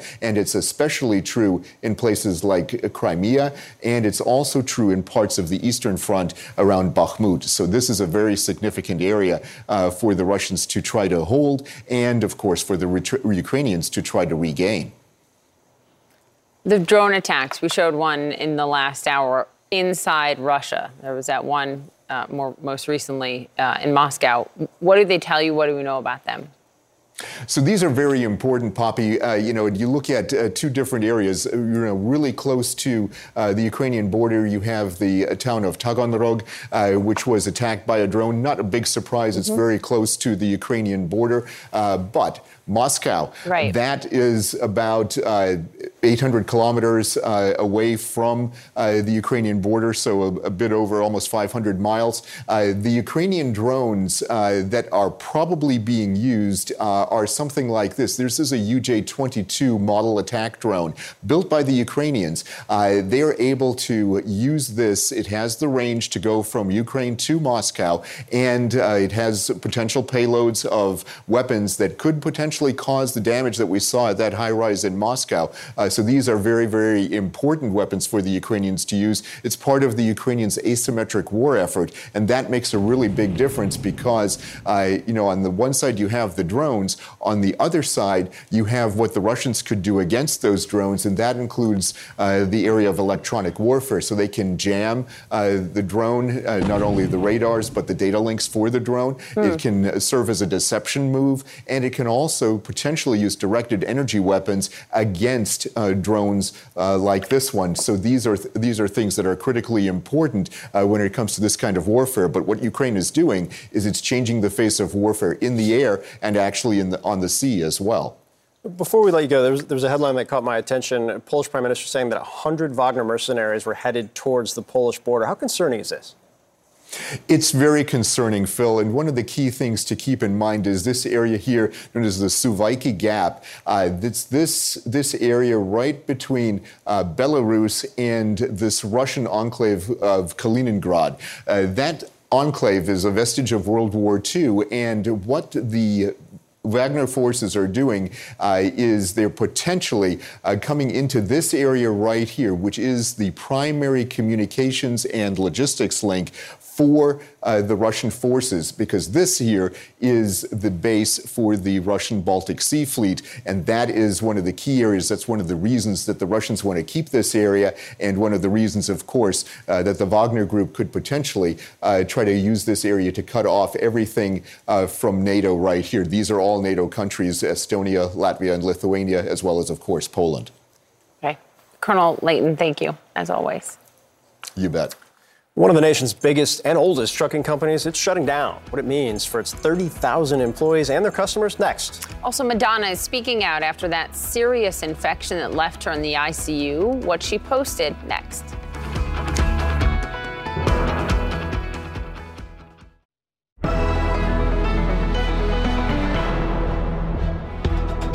So, Yellow, which is one of the oldest and biggest American trucking companies, will halt operations after 99 years in business. This comes after a long battle with the union over missed pension and health benefit payments. 30,000 workers will be laid off as a result of this shutdown.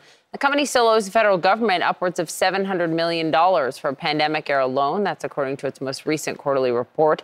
The Teamsters president says, quote, Yellow has historically proven that it could not manage itself, despite billions of dollars in worker concessions and hundreds of millions of dollars in bailout funding from the government. We're waiting to hear from the company itself. They are expected to file for bankruptcy in the coming days. Well, also this morning, more than 50 million Americans are under heat alerts, but El Paso is finally seeing a bit of relief after its record streak of 44 straight days of temperatures topping 100 degrees. The highest temperature hit 111 degrees on July 19th. It was around 97 degrees there Sunday. In Phoenix, well, not so fortunate just yet. It hit a high of 115 degrees on Saturday. The city has suffered through 31 consecutive days of temperatures above 110. That's insane. 110 degrees. Yeah. Forecasters say more than 140 heat records could be broken or tied just this week. We also have an update on Madonna. She says she's lucky to be alive after a month, a month after she was hospitalized in the ICU for a serious bacterial infection. Here's what she posted on Instagram. Love from family and friends is the best medicine. As a mother, you can really get caught up in the needs of your children and the seemingly endless giving. But when the chips were down, my children really showed up for me. She continued, Thank you to all my angels who protected me and let me stay to finish doing my work. Her celebration tour that was scheduled to begin this month in Vancouver has been postponed until October. We're just glad we have an update, and she's doing, sounds like, pretty well. Well, a New Jersey school district will pay $1.9 million to the family of a 12 year old girl who died by suicide after she was bullied at the school. Her parents, uh, $9.1 million, sorry, her parents uh, will talk about the impact of the settlement coming up next. More CNN this morning to come after the break.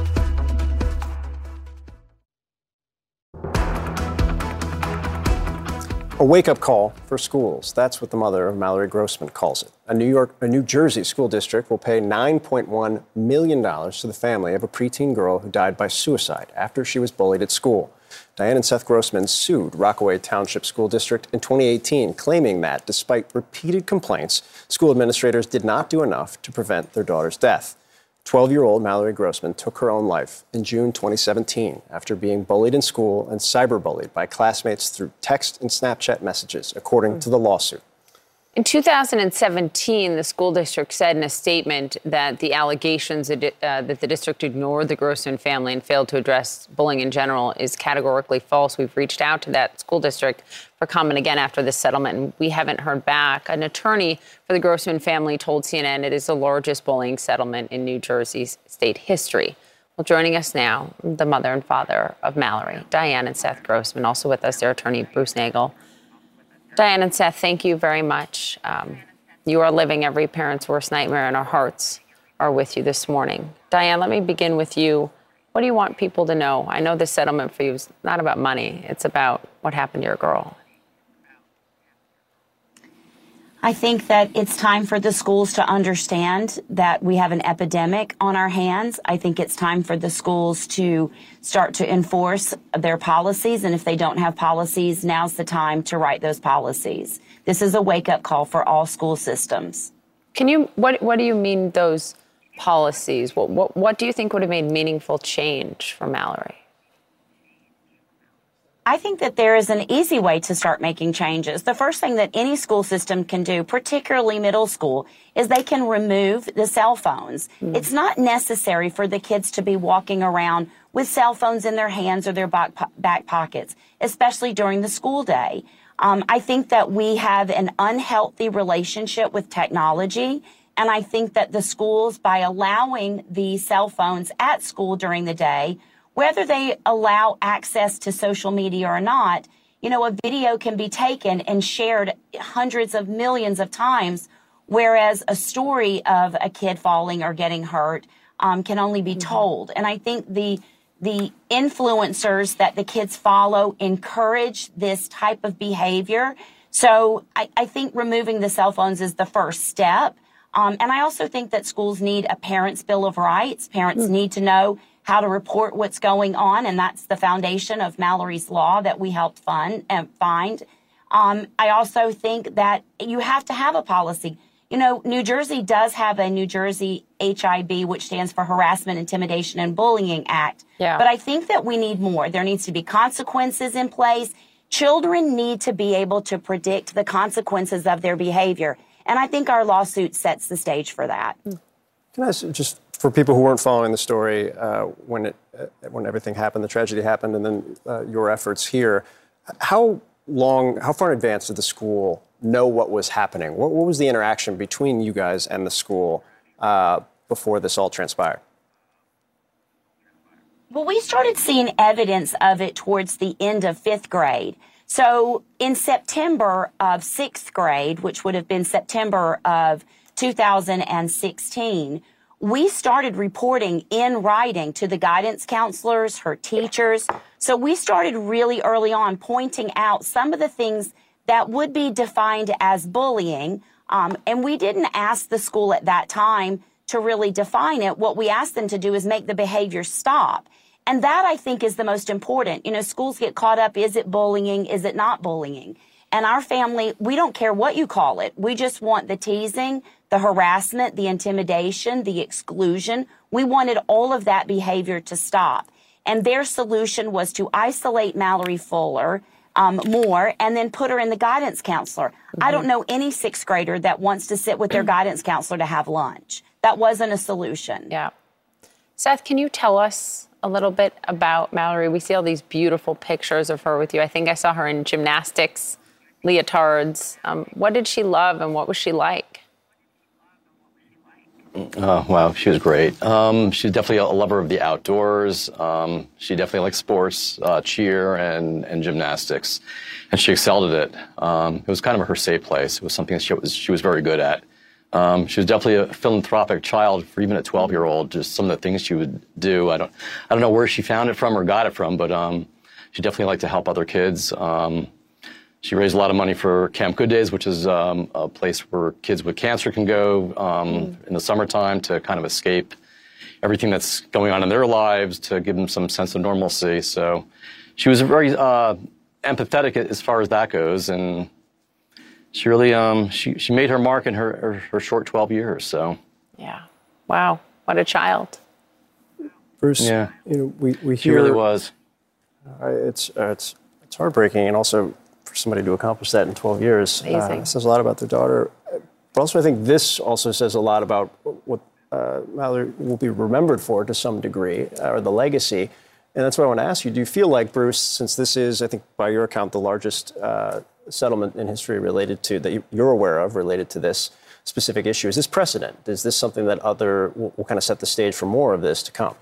Well, obviously, we, we want it to end. Uh, but this case and this settlement, the, the size of the settlement, should send a wake up call and a signal and a strong signal to every school in the country that bullying is a major, major problem and our children need to be protected. They need to understand that this little cell phone is a lethal weapon in the hands of a bullying uh, student.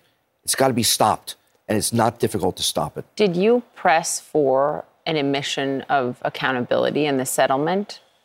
The, the answer is yes, but that's not something that any school district will do.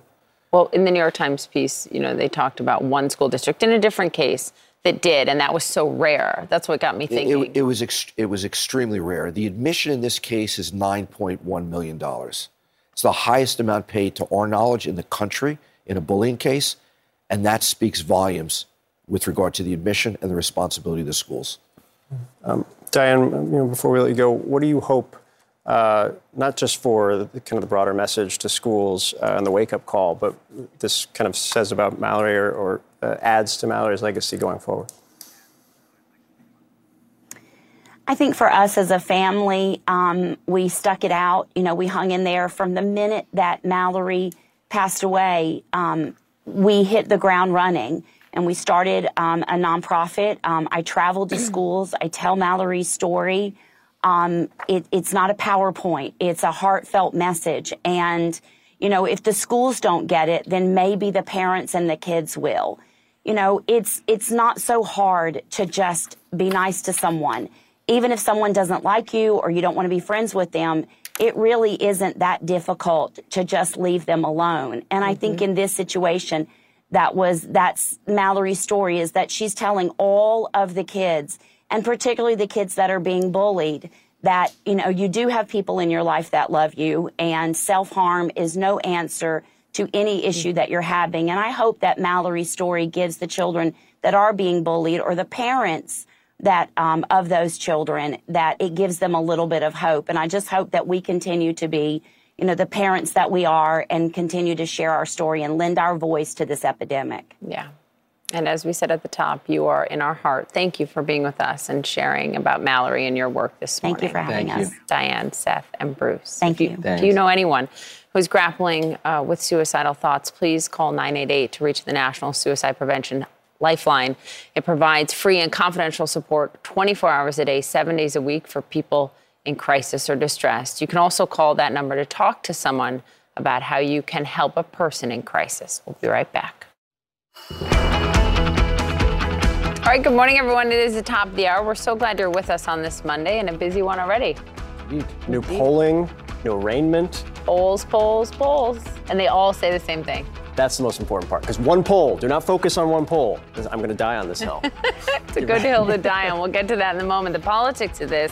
But to the law, this morning, a second Trump employee scheduled to be arraigned in the classified documents probe as the former president says he did not direct anyone to delete security footage at Mar-a-Lago. And will thousands of small dollar donors to Trump's political action committee care at all that their money's being spent on legal fees? We're learning the PAC, Save America, has already spent $40 million this year on those legal fees. That's already more than double what it spent last year.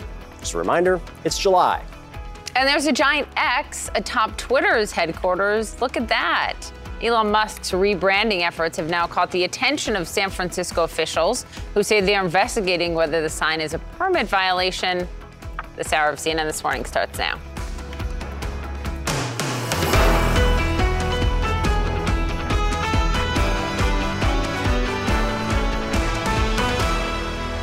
This morning, the property manager who allegedly said the boss wanted surveillance video servers deleted at Mar-a-Lago will be in a Miami courtroom.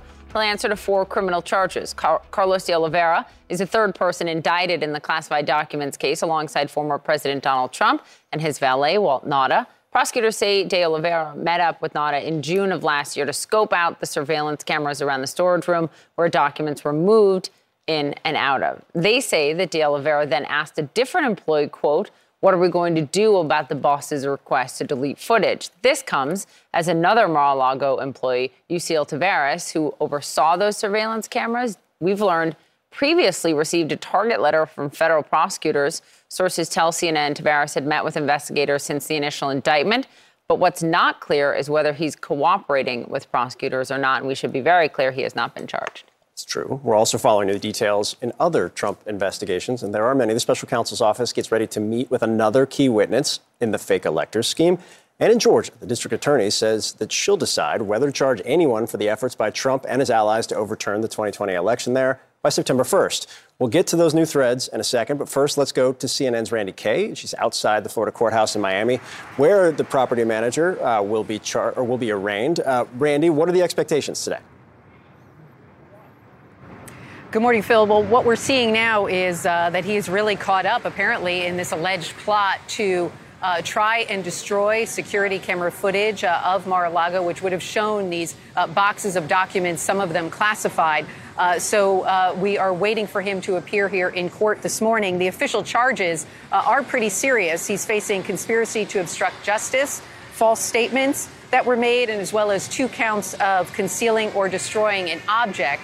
Uh, now, we know he's going to appear here in court with his lawyer, John Irving. That is a Washington, D.C. based attorney. He will need a Florida based attorney in order to enter a plea. If he doesn't have a Florida attorney this morning, uh, his case could be delayed. And of course, uh, all eyes are watching that because uh, that could weigh into whether or not uh, Donald Trump could go to trial in this case before election. So certainly uh, that is being closely watched. But also, uh, as you mentioned, at the center of these new allegations is this IT worker from Mar-a-Lago uh, named Yuscil Taveras. What we understand from sources is that uh, he was uh, working with prosecutors, speaking with the FBI and the investigators, and apparently some of these new allegations against Donald Trump were based, at least in part, Phil, from some of this information coming from Yuscil Taveras, this IT worker. So now a fourth employee identified and all in, in, in this uh, alleged plot to try and get rid of the security camera footage. Phil? All right, Randi Kaye, thank you. Well, also this morning, the Georgia probe investigating efforts by Donald Trump and his allies to overturn Georgia's 2020 presidential election result that could be nearing its end. Fulton County District Attorney Fani Willis telling CNN affiliate WXIA that any announcement of an indictment would happen before September 1st. Some people may not be happy with the decisions that I was making, and sometimes when people are unhappy, they act in a way that could create harm. The work is accomplished. I mean, we've been working for two and a half years. We're ready to go.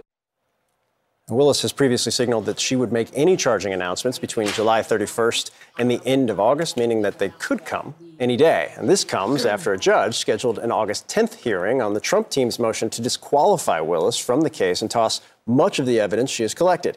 Trump's team is also trying to remove another judge in Fulton County from presiding over that case. We're also waiting for another potential federal indictment against former President Trump over efforts to overturn the 2020 election. Former New York City Police Commissioner and Trump ally Bernie Kerik will meet with special counsel Jack Smith in a matter of days Kerik worked alongside Rudy Giuliani in the weeks after the 2020 election to try to search for evidence of fraud that could have shifted the election in Trump's favor.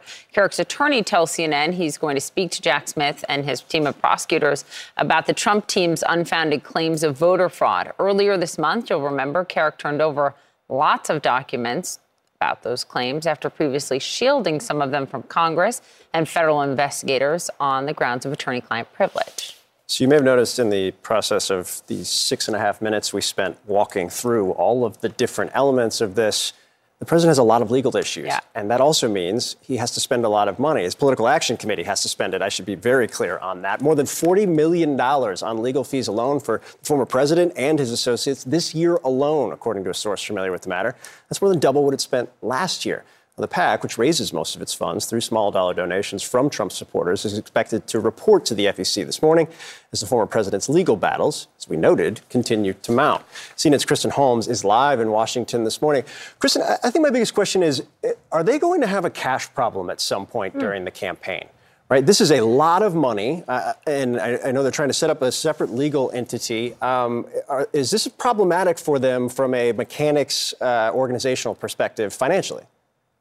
It certainly seems like it could be, Phil. And obviously, you know, as you're laying out step after step all of these legal battles, those cost money. And as you said, they've spent $40 million so far this year it is only July. The entirety of last year, they spent $16 million on these legal fees. And again, it is not just Donald Trump. It is all of these associates, these former and current aides, employees, anyone who is wrapped up in these investigations that his team deemed worthy to actually pay for those attorney fees. And there are a lot of them. You mentioned that Mar-a-Lago case. Both of those co-defendants are represented by lawyers who have received an enormous amount of money from that Save America PAC. And again, it's certainly looks like this could lead to a huge money problem here. And that is in part why we are understanding that Trump's team is creating this legal defense fund. Now, this will not cover any of Trump's legal fees, but it will cover some of those associate fees, those outside witnesses. Unclear exactly how big the umbrella of this legal defense fund is going to be, but it is clearly something they are taking into account right now as they are hemorrhaging money for these legal fees. Again, $40 million, and it is just July, and they are not wrapping up. These legal issues are not wrapping up anytime soon. And in fact, they seem to just be continuing and possibly mounting, getting worse. Yeah, if you want to, like 40 million, look at whatever other candidate and their PACs have raised, super PACs have raised. 40 million is a lot of money. Kristen Holmes, great reporting. Thank you. Florida Governor Ron DeSantis' presidential campaign is seizing on this news. His campaign communication director wrote this in a statement. Trump has spent over $60 million this year on two things falsely attacking DeSantis and paying his own legal fees, not a cent on defeating Joe Biden. Governor DeSantis' sole focus, by contrast, has been campaigning for this country's future, defeating Biden and reversing the decline of America. Close quote. DeSantis also responded himself when he hits me with the with the uh, juvenile insults, I think that helps me. I don't think voters like that. I think they look at it and they realize, like, you know what, that's not effective, and so I don't think it's effective. So I actually don't mind it at all. Um, I think it's just a reminder uh, why there's so many millions of voters who will never vote for him going forward. Later today, DeSantis is going to hold a news conference, a press conference, focusing on his economic plan trying to turn around those slipping poll numbers. Steve Contorno follows him very closely. He joins us in Rochester, New Hampshire for more. He's talking more to the press. He's doing interviews with press outlets that he never talked to before. And now he's holding a press conference on the economy. I think maybe a question or two might be about how dominant Trump is in the polls. That's right, Poppy. And DeSantis is up here really trying to put the last couple weeks of the campaign behind him. There has been so much focus on his staff cuts and this attempt at a reset of his campaign amid his stalling poll numbers. He wants to get back to introducing himself to voters, having one on one conversations with them, and really making the case that he is the best person to represent the party in 2024. Over the weekend, he had a lot of intimate gatherings. Like you said, there's a lot more media that's given access to him lately. And oh, today he will give an economic speech, which is really something we haven't heard him talk much about. He's, he's so well known for being a culture warrior and his so-called war on woke, but we haven't so much seen him talk about these kind of kitchen table issues. He's going to do that later today, where he's going to give his economic policy speech. Uh, this is an issue, obviously, Republicans six months ago thought it was one that they were going to win on. However, with inflation cooling and the economy seeming to be doing better, Democrats are feeling much better about that, their odds on that issue going forward. And DeSantis, it'll be interesting to see how he makes the case that not only the country needs to go in a different direction, but that he is better than Trump to lead on this issue, Poppy. Contorno, thanks for the reporting. I mean, my questions would be about tax policy at the press. I know they were, but you're here, not there, so you can't even ask them rubbing that. Contorno looks really good for a campaign trail, by the way. Very put together for a campaign correspondent. It's very unsettling to me. Great reporting, as always, from Steve. Uh, also, President Biden publicly acknowledging the seventh grandchild on a Friday at about 5 p.m. and describing the situation as a, quote, family matter. Reaction to that statement coming up ahead. More CNN this morning to come after the break.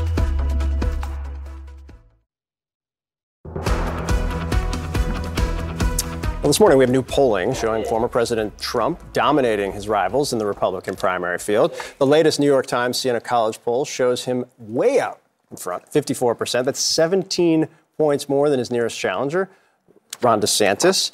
Uh, Trump has remained consistent at 54% in the last few weeks, but what is significant is how much DeSantis has slipped since mid July. A Quinnipiac poll earlier this month had him polling at 25%. A Monmouth poll had him at 22%. Um, and it's been dropping. Trump has been rising. Joining us now, White House correspondent at Bloomberg News, Akayla Gardner, also a Buckeye. Get excited, Poppy. And CNN political analyst and White House correspondent at PBS NewsHour. She's cool too. Uh, Laura Barrón Lopez, one of the best in the business. Uh, Laura, I, I want to start with you uh, on kind of the I think we have similar views in terms of one poll does not make everything. It's the consistency of these numbers and the kind of, at some point, we have to stop repeating over and over again, it's early, it's early, it's early. Like, we're getting there at this point. What is, what's your read in terms of the current state of the race?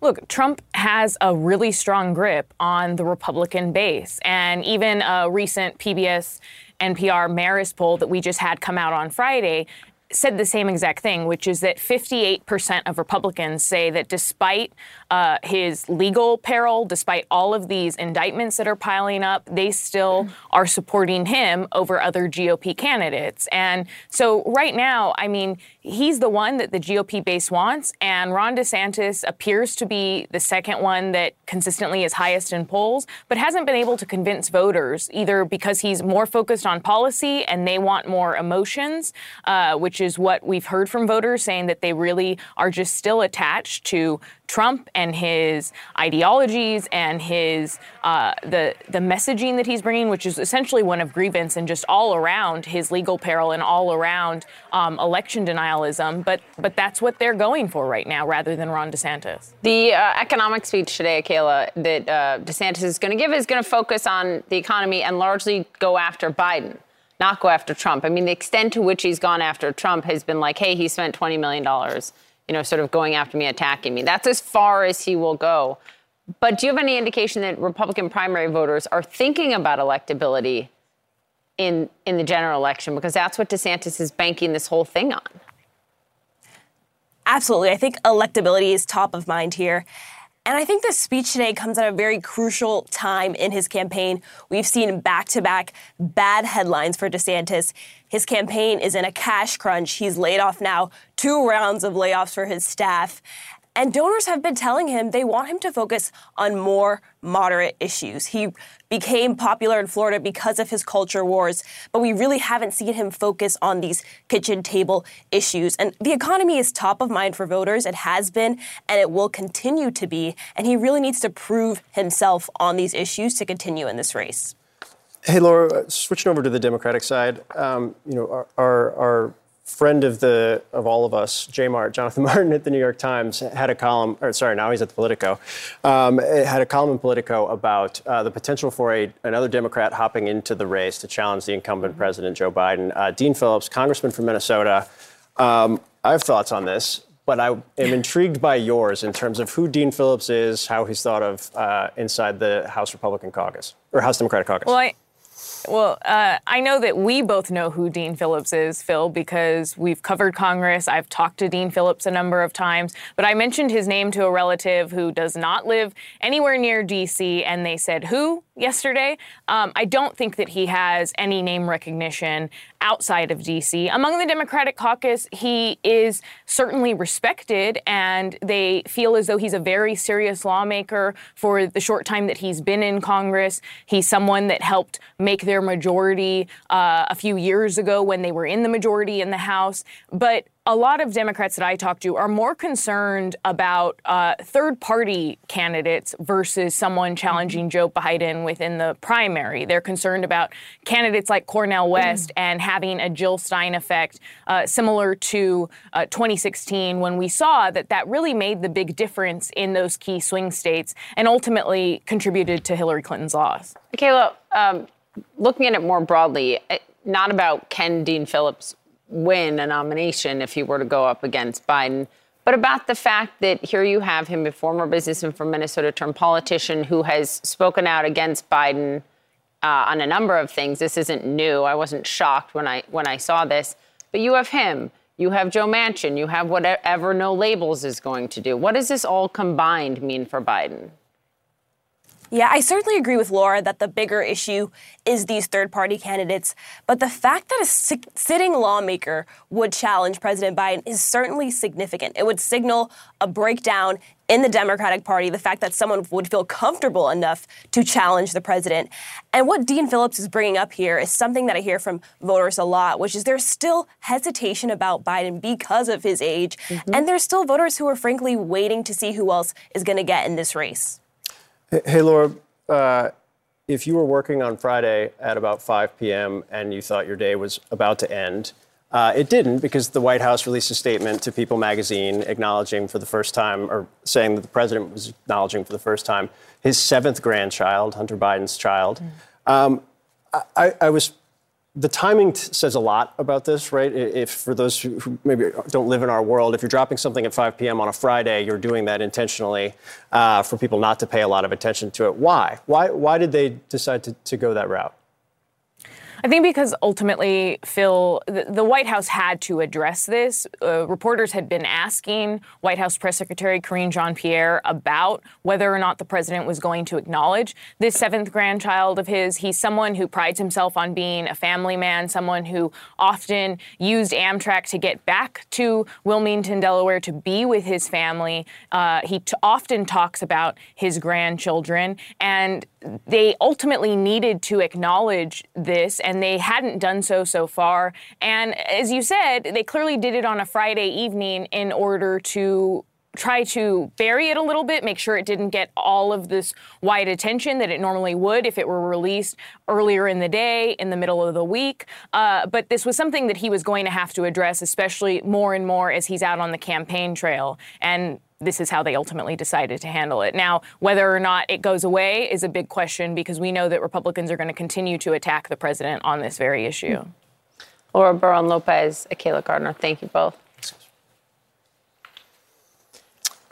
What, what feels sorry, like a summer cold? I know they're great. they were great. What feels best. like a summer cold could actually be COVID, not again, but yes, what experts are saying and how extreme heat may actually be partly responsible for this uptick in COVID cases. That's next. I'm going to do this one. Okay. In the city of San Francisco, investigating Elon Musk for a new X sign above Twitter's headquarters. Sorry if you live across the street from that. We will fill you in on the complaint against Musk coming up.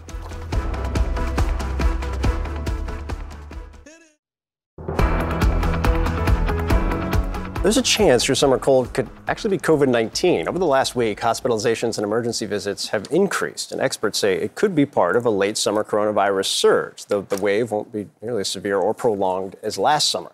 CNN medical correspondent Meg Tirrell is here. Um, all right, I don't really like reading that or no. reading about that, but what is the latest data? Yeah, so surge might be too strong of a term. If you look at these CDC COVID indicators, hospitalizations, uh, emergency department visits, test positivity levels, and wastewater levels, that's actually the virus and levels of wastewater, you can see all of those are up between 10 to 20% over the last week of data. What's really important to put into context, though, is that is off of the lowest base we've seen since the beginning of the pandemic. And so if you look at wastewater level data from BioBot, which is one of the companies that tracks these things, you can see just there at the end that that little blue uptick is the sort of beginning of a potential surge we're talking about. And experts say even in these data and wastewater levels, this is a leading indicator, and they're even starting to see that slow and perhaps even start to level off. So we okay. don't know if this is really going to become something like we're both any bigger. Right now. we are. Why? Why? And how does the heat plan? Yeah, the heat does seem to potentially have an effect on COVID cycles. We've seen this in previous summers where there has been a bump in cases, and it's perhaps because it's so hot, people are driven inside, they're closer together in the AC, and perhaps they're spreading COVID. So that could be one thing. People, of course, are traveling a lot more right now. Yeah. And also, you know, a lot of us haven't had a booster lately, uh, which makes sense. So we don't have as much immunity built up, particularly to infection. And maybe a lot of us haven't had COVID recently. And so that sort of immunity isn't there as well. So uh, I've got four kids, which means I get literally everything, everything. that's going around. uh, is are there other things? Is it just COVID right now? Or is there other things that people are? There are other things going around. Um, data from BioFire, which is a, a, testing company, show that you're actually more likely to have rhinovirus if you've got a cold. That's one of the common cold-causing viruses. Coronavirus is rising to kind of intersect with that, but also adenovirus, norovirus, and rotavirus are also at higher levels than they were at this time last year, according to CDC data. Norovirus and rotavirus are really not fun things to get. They cause GI symptoms. So those things are circulating. So there's enough going around that you really don't want to be sick with anything. Good luck, every parent yeah. out there with little kids who don't wash their hands all Always the time. helpful. Yeah, wash your hands. There you go. Right? Thank you very much. Thanks. This morning, new developments in Twitter's rebrand. Elon Musk has put a giant X on top of the company's San Francisco headquarters, triggering a city investigation. So, according to this new complaint, representatives for the city of San Francisco have visited the headquarters twice since Friday. They've issued a notice of violation alleging the flashing sign now on top of the building went up without a permit. In a statement to the Washington Post, a spokesperson for the city's Department of Buildings said to ensure consistency with the historic nature of the building and ensure the new additions are safely attached to the sign. The city requires a permit. CNN has reached out to the city and X for comment, but joining us now, CNN senior media analyst and Axios senior media reporter Sara Fischer. I don't know, doesn't seem like San Francisco is going to make any of this very easy for Elon Musk, but he is continu- he is he is set on staying there. He's not going to move it like they moved Tesla headquarters.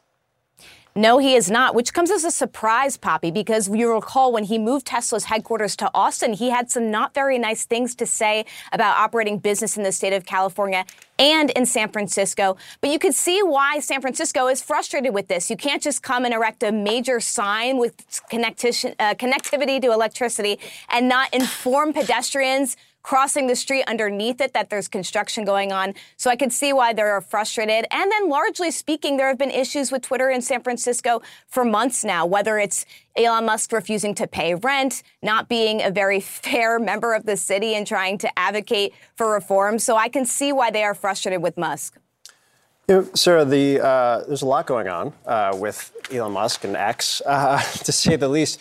We're also learning, you know, the New York Times reported, and now the Center for Countering Digital Hate has confirmed that Elon Musk over the last year threatened legal action uh, against uh, tech competitors, uh, obviously employees, people involved with Twitter. He's also taking aim at an organization that studies hate speech.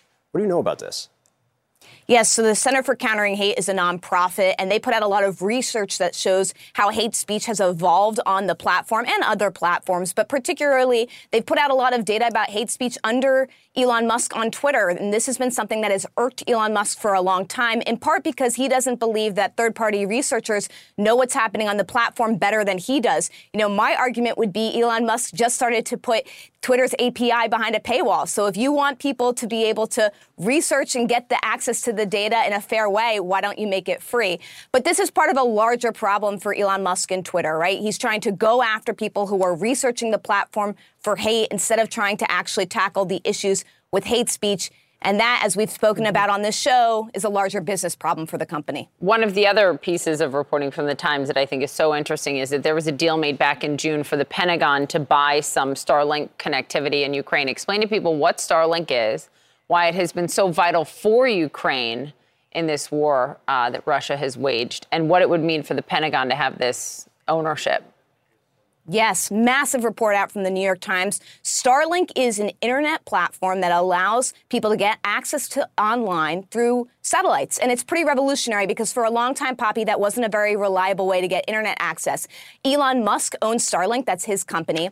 And in February 2022, when the war broke out, Ukraine urged Elon Musk to bring Starlink to Ukraine, and to his credit, Elon Musk moved very quickly.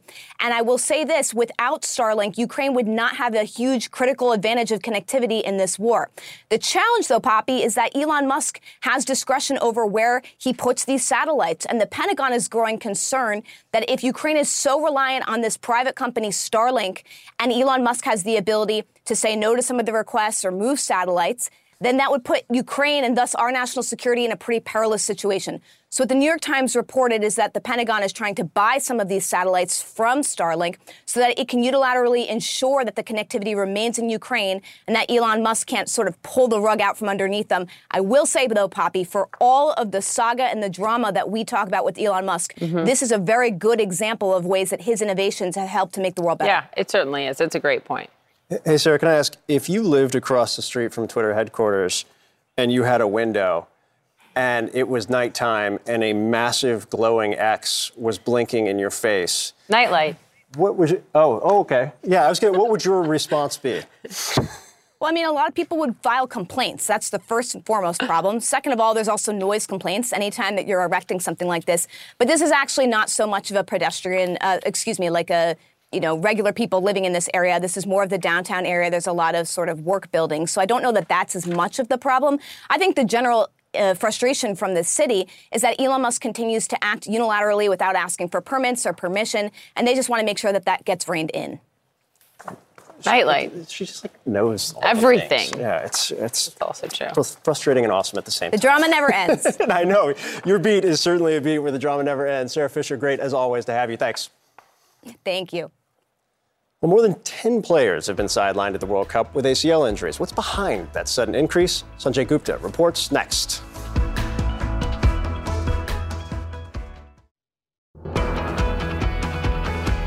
So, the U.S. Women's World Cup soccer team takes on Portugal tomorrow morning, 3 a.m. Eastern, for their last game in the group stage. But teams from around the world, including the U.S., have had to adapt their strategies after some of their top players in the game have suffered the same injury. CNN's chief medical correspondent, Dr. Sanjay Gupta, takes a look into why ACL injuries have been plaguing female athletes and what players can do to reduce their risk. This has been able to put in play. North Carolina Courage midfielder Meredith Speck started the season off on the right foot. But like so many other professional players you've been hearing about, an injury brought it to a halt. Now, what will surprise you is that for nearly all these women, it's been the same injury, and many have been going through what you're about to see with Meredith.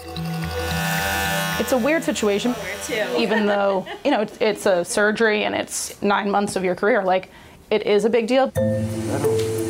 Today, Speck is getting her anterior cruciate ligament, or ACL, repaired. You've probably heard that term before, but let me show you. It's this ligament right here. It runs diagonally in your knee from the outside of your femur to the inside of your tibia.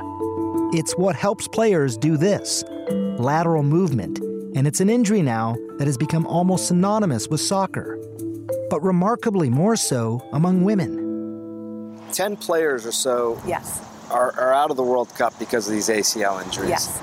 That's pretty staggering number. Does that surprise you?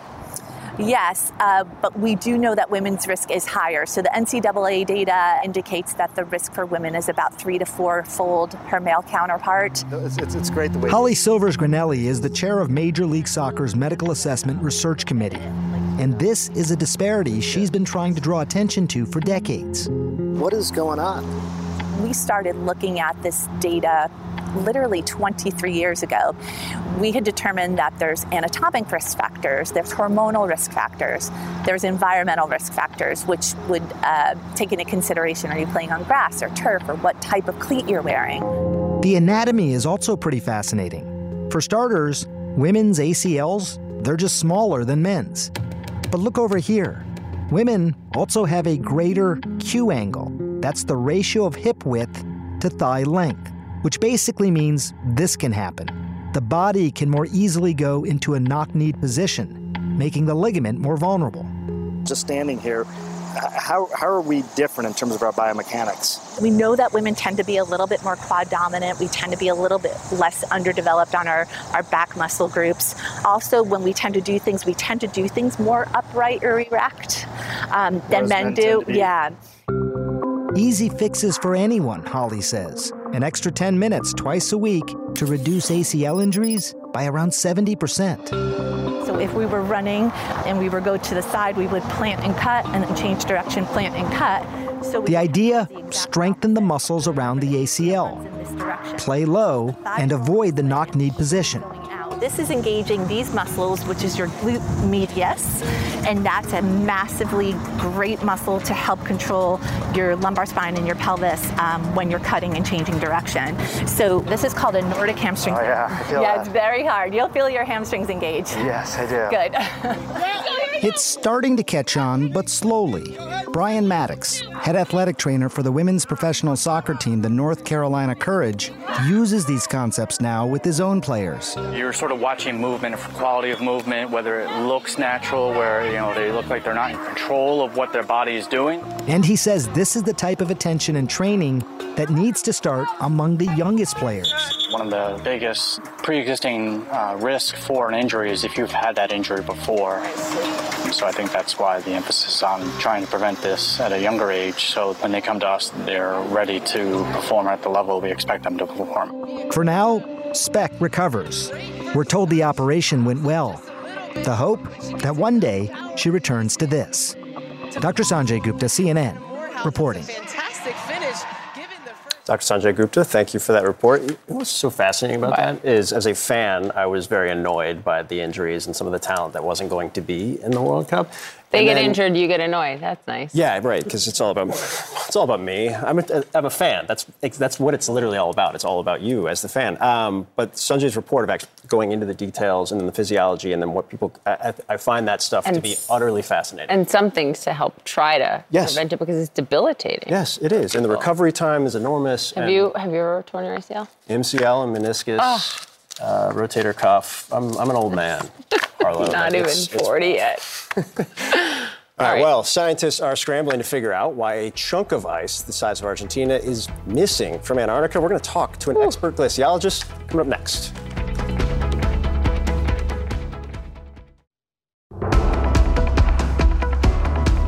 Take a look at this video out of Beijing. At least two people have died. More than 31,000 have been evacuated as a typhoon there has lashed China's northeastern region. The typhoon is the strongest storm to hit that region in 17 years.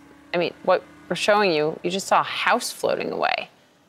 Since making landfall on Friday, it has affected more than 800,000 people and caused nearly $60 million in property damage, according to Chinese state media. Well, as millions here in the U.S. and around the world are facing record setting summer heat, another climate record is being broken much further south. In Antarctica, to be clear, the sea ice has fallen to worrying lows for this time of year, and scientists they are sounding the alarm. Now, according to the National Snow and Ice Data Center, the ice is around 1.6 million square kilometers below the previous winter record low set in 2022. In mid July, Antarctica's sea ice was 2.6 million square kilometers below the 1981 to 2010 average. So, just to give you a better idea of what that actually means, That is an area nearly as large as Argentina or Texas, California, New Mexico, Arizona, Nevada, Utah, and Colorado combined. Yikes. Joining us now is Dr. Ted Scambos. He's a uh, glaciologist and senior research scientist at the University of Colorado Boulder. Uh, I appreciate you joining us. The numbers are very alarming, and yet, to some degree, um, they're also uh, kind of amorphous. They're so big that I think it's tough for people to get their heads around them. Can you talk about what this actually means? Yeah, the uh, the pardon me, the rate of growth around uh, Antarctica this winter has just been way slower than in previous years. And we've been able to monitor this area for 45 years. So we have a good idea of how the ebb and flow is supposed to go. Well, it's fell back uh, quite a bit uh, this whole summer. And um, as a result, we're quite concerned about next summer in Antarctica because when this sea ice retreats again close to the coast, it's going to expose a lot more of the Antarctic ice sheet, the permanent ice, to wave action and potential warming. Why does sea ice matter so much? Yeah, it acts as a protective fringe around the continent. It also helps um, moderate the climate. It keeps the Earth cool, basically, because when we have these polar areas that are bright white and frozen, a lot of heat radiates back into space and doesn't go into warming the planet. Mm. If we lose a lot of the sea, First of all, the area around Antarctica will get warmer, but then eventually Antarctica itself, this gigantic ice sheet, will begin to change. We might see higher sea level rise rates um, in the future. Is there a single thing driving this, or are there several factors? What what gets uh, gets us to this point? That's that's really a topic of research right now, and believe me, the community is uh, discussing this quite a bit. Uh, right now, the best uh, ideas are that uh, this very warm ocean condition that we have globally has managed to stir into the water uh, around Antarctica near the surface. That's usually isolated from the rest of the world's ocean because it's a little bit fresher. It sits on top of uh, normal ocean water um, kind of like oil on water. Now, apparently, some of this heat that's in the ocean globally is stirring into this layer, and even a little bit of heat means it takes a longer time for that heat to come out during winter and freeze the top of the ocean. We think that's what's slowing it down. It could also be changes in the wind around Antarctica. That's been going on for many decades, actually. Do you think the Antarctic system will recover in the way it has recovered in past years? That, that really is the big question. It has been a very variable system, and we've been puzzling for many years prior to this last few years about why Antarctica seemed to be, if anything, steady or even slightly growing uh, the sea ice area um, in past decades when the rest of the world was showing signs of warming. But um, it's been very variable, but this drop downward is really uh, spectacular, much bigger than any of the variations um, in the past decades. And so uh, personally, I think we have finally tripped the switch in Antarctica, and we're going to see it participate in this general pattern of warming uh, around the globe. It's very, very unfortunate. Dr. Ted Scambos, thank you. Thank you. Cardi B has had enough in the last incident of concert goers throwing things at performers on stage. Watch this.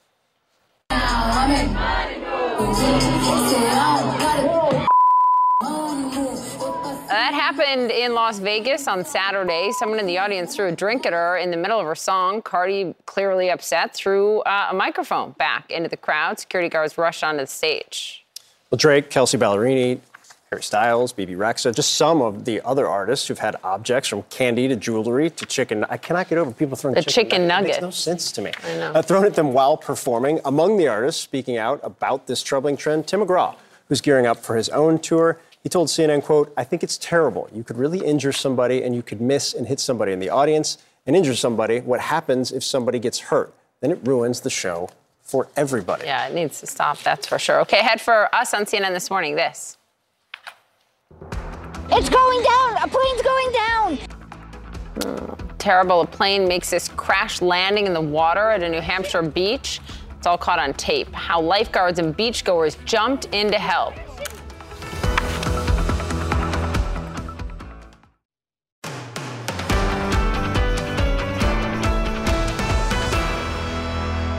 Now to your morning moment. This is incredible video captured of a single engine plane towing a banner. It crashed into the ocean. This is near Crowded Beach in New Hampshire. Watch this. Where is he landing? It doesn't look like he has. Oh, oh my. The plane hit the waters at Hampton Beach nose first, flipped over on Saturday. Beachgoers witnessed all of it. It's going down. A plane's going down, and it's crashed. And we all stood up, and there's the plane upside down, floating in the water. And all of a sudden, the guy swam out, and it's like, wow, just thank God he's alive. He's alive. This is key. The pilot, the only person on board, was not even injured in that crash. Plane was towed away. Cause of the crash being investigated. But still, there's your miracle moment for the morning, huh? Yeah, no kidding about it. Uh, look, Poppy, you might have some personal views on this. The top movies at the box What? office. I love it. Take a guess. This is the best day ever. It is the best day ever. So is yesterday, and so is tomorrow, and every day from now until forever.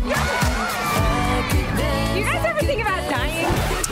I think you contributed. You contributed to I this to some degree. contributed, Barbie like- still dominating the box office. Made 93 million dollars in its second weekend. I contributed $57.50 to that. What's that, like Not even and including the small popcorn? Unfortunately, in New York, it's like 20 bucks to go see a movie. Yeah, My it's not just a New kids York thing. loved it. I was telling Phil we had to sit in the front row because we didn't get our tickets early enough. So people are like buying them days and days in advance. Which Did is you go? great. I, I no, I've not seen it yet. Take the kids. Well, I would take love to, Chelsea yeah. actually. Okay. It's great. Okay. It's great. Okay. See you tomorrow, everyone. See you guys. Have a great day. That is it for this episode of CNN This Morning. You can check out our lineup of podcasts and showcasts at cnn.com slash audio or in your favorite podcast app.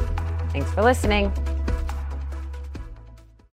Quality sleep is essential, and that's why the Sleep Number Smart Bed is designed for your ever evolving sleep needs. So you can choose what's right for you whenever you like. Need a bed that's firmer or softer on either side? Helps you sleep at a comfortable temperature, quiets their snores. Sleep Number does that. Sleep better together. JD Power ranks Sleep Number number 1 in customer satisfaction with mattresses purchased in-store. And now, save 50% on Sleep Number limited edition smart beds for a limited time. For JD Power 2023 award information, visit jdpower.com/awards. Only at Sleep Number stores or sleepnumber.com. Now streaming exclusively on Max, a new CNN flash doc about the album that has Nashville talking. Call Me Country. Beyonce and Nashville's Renaissance. Watch it at max.com slash call me country. Max subscription required.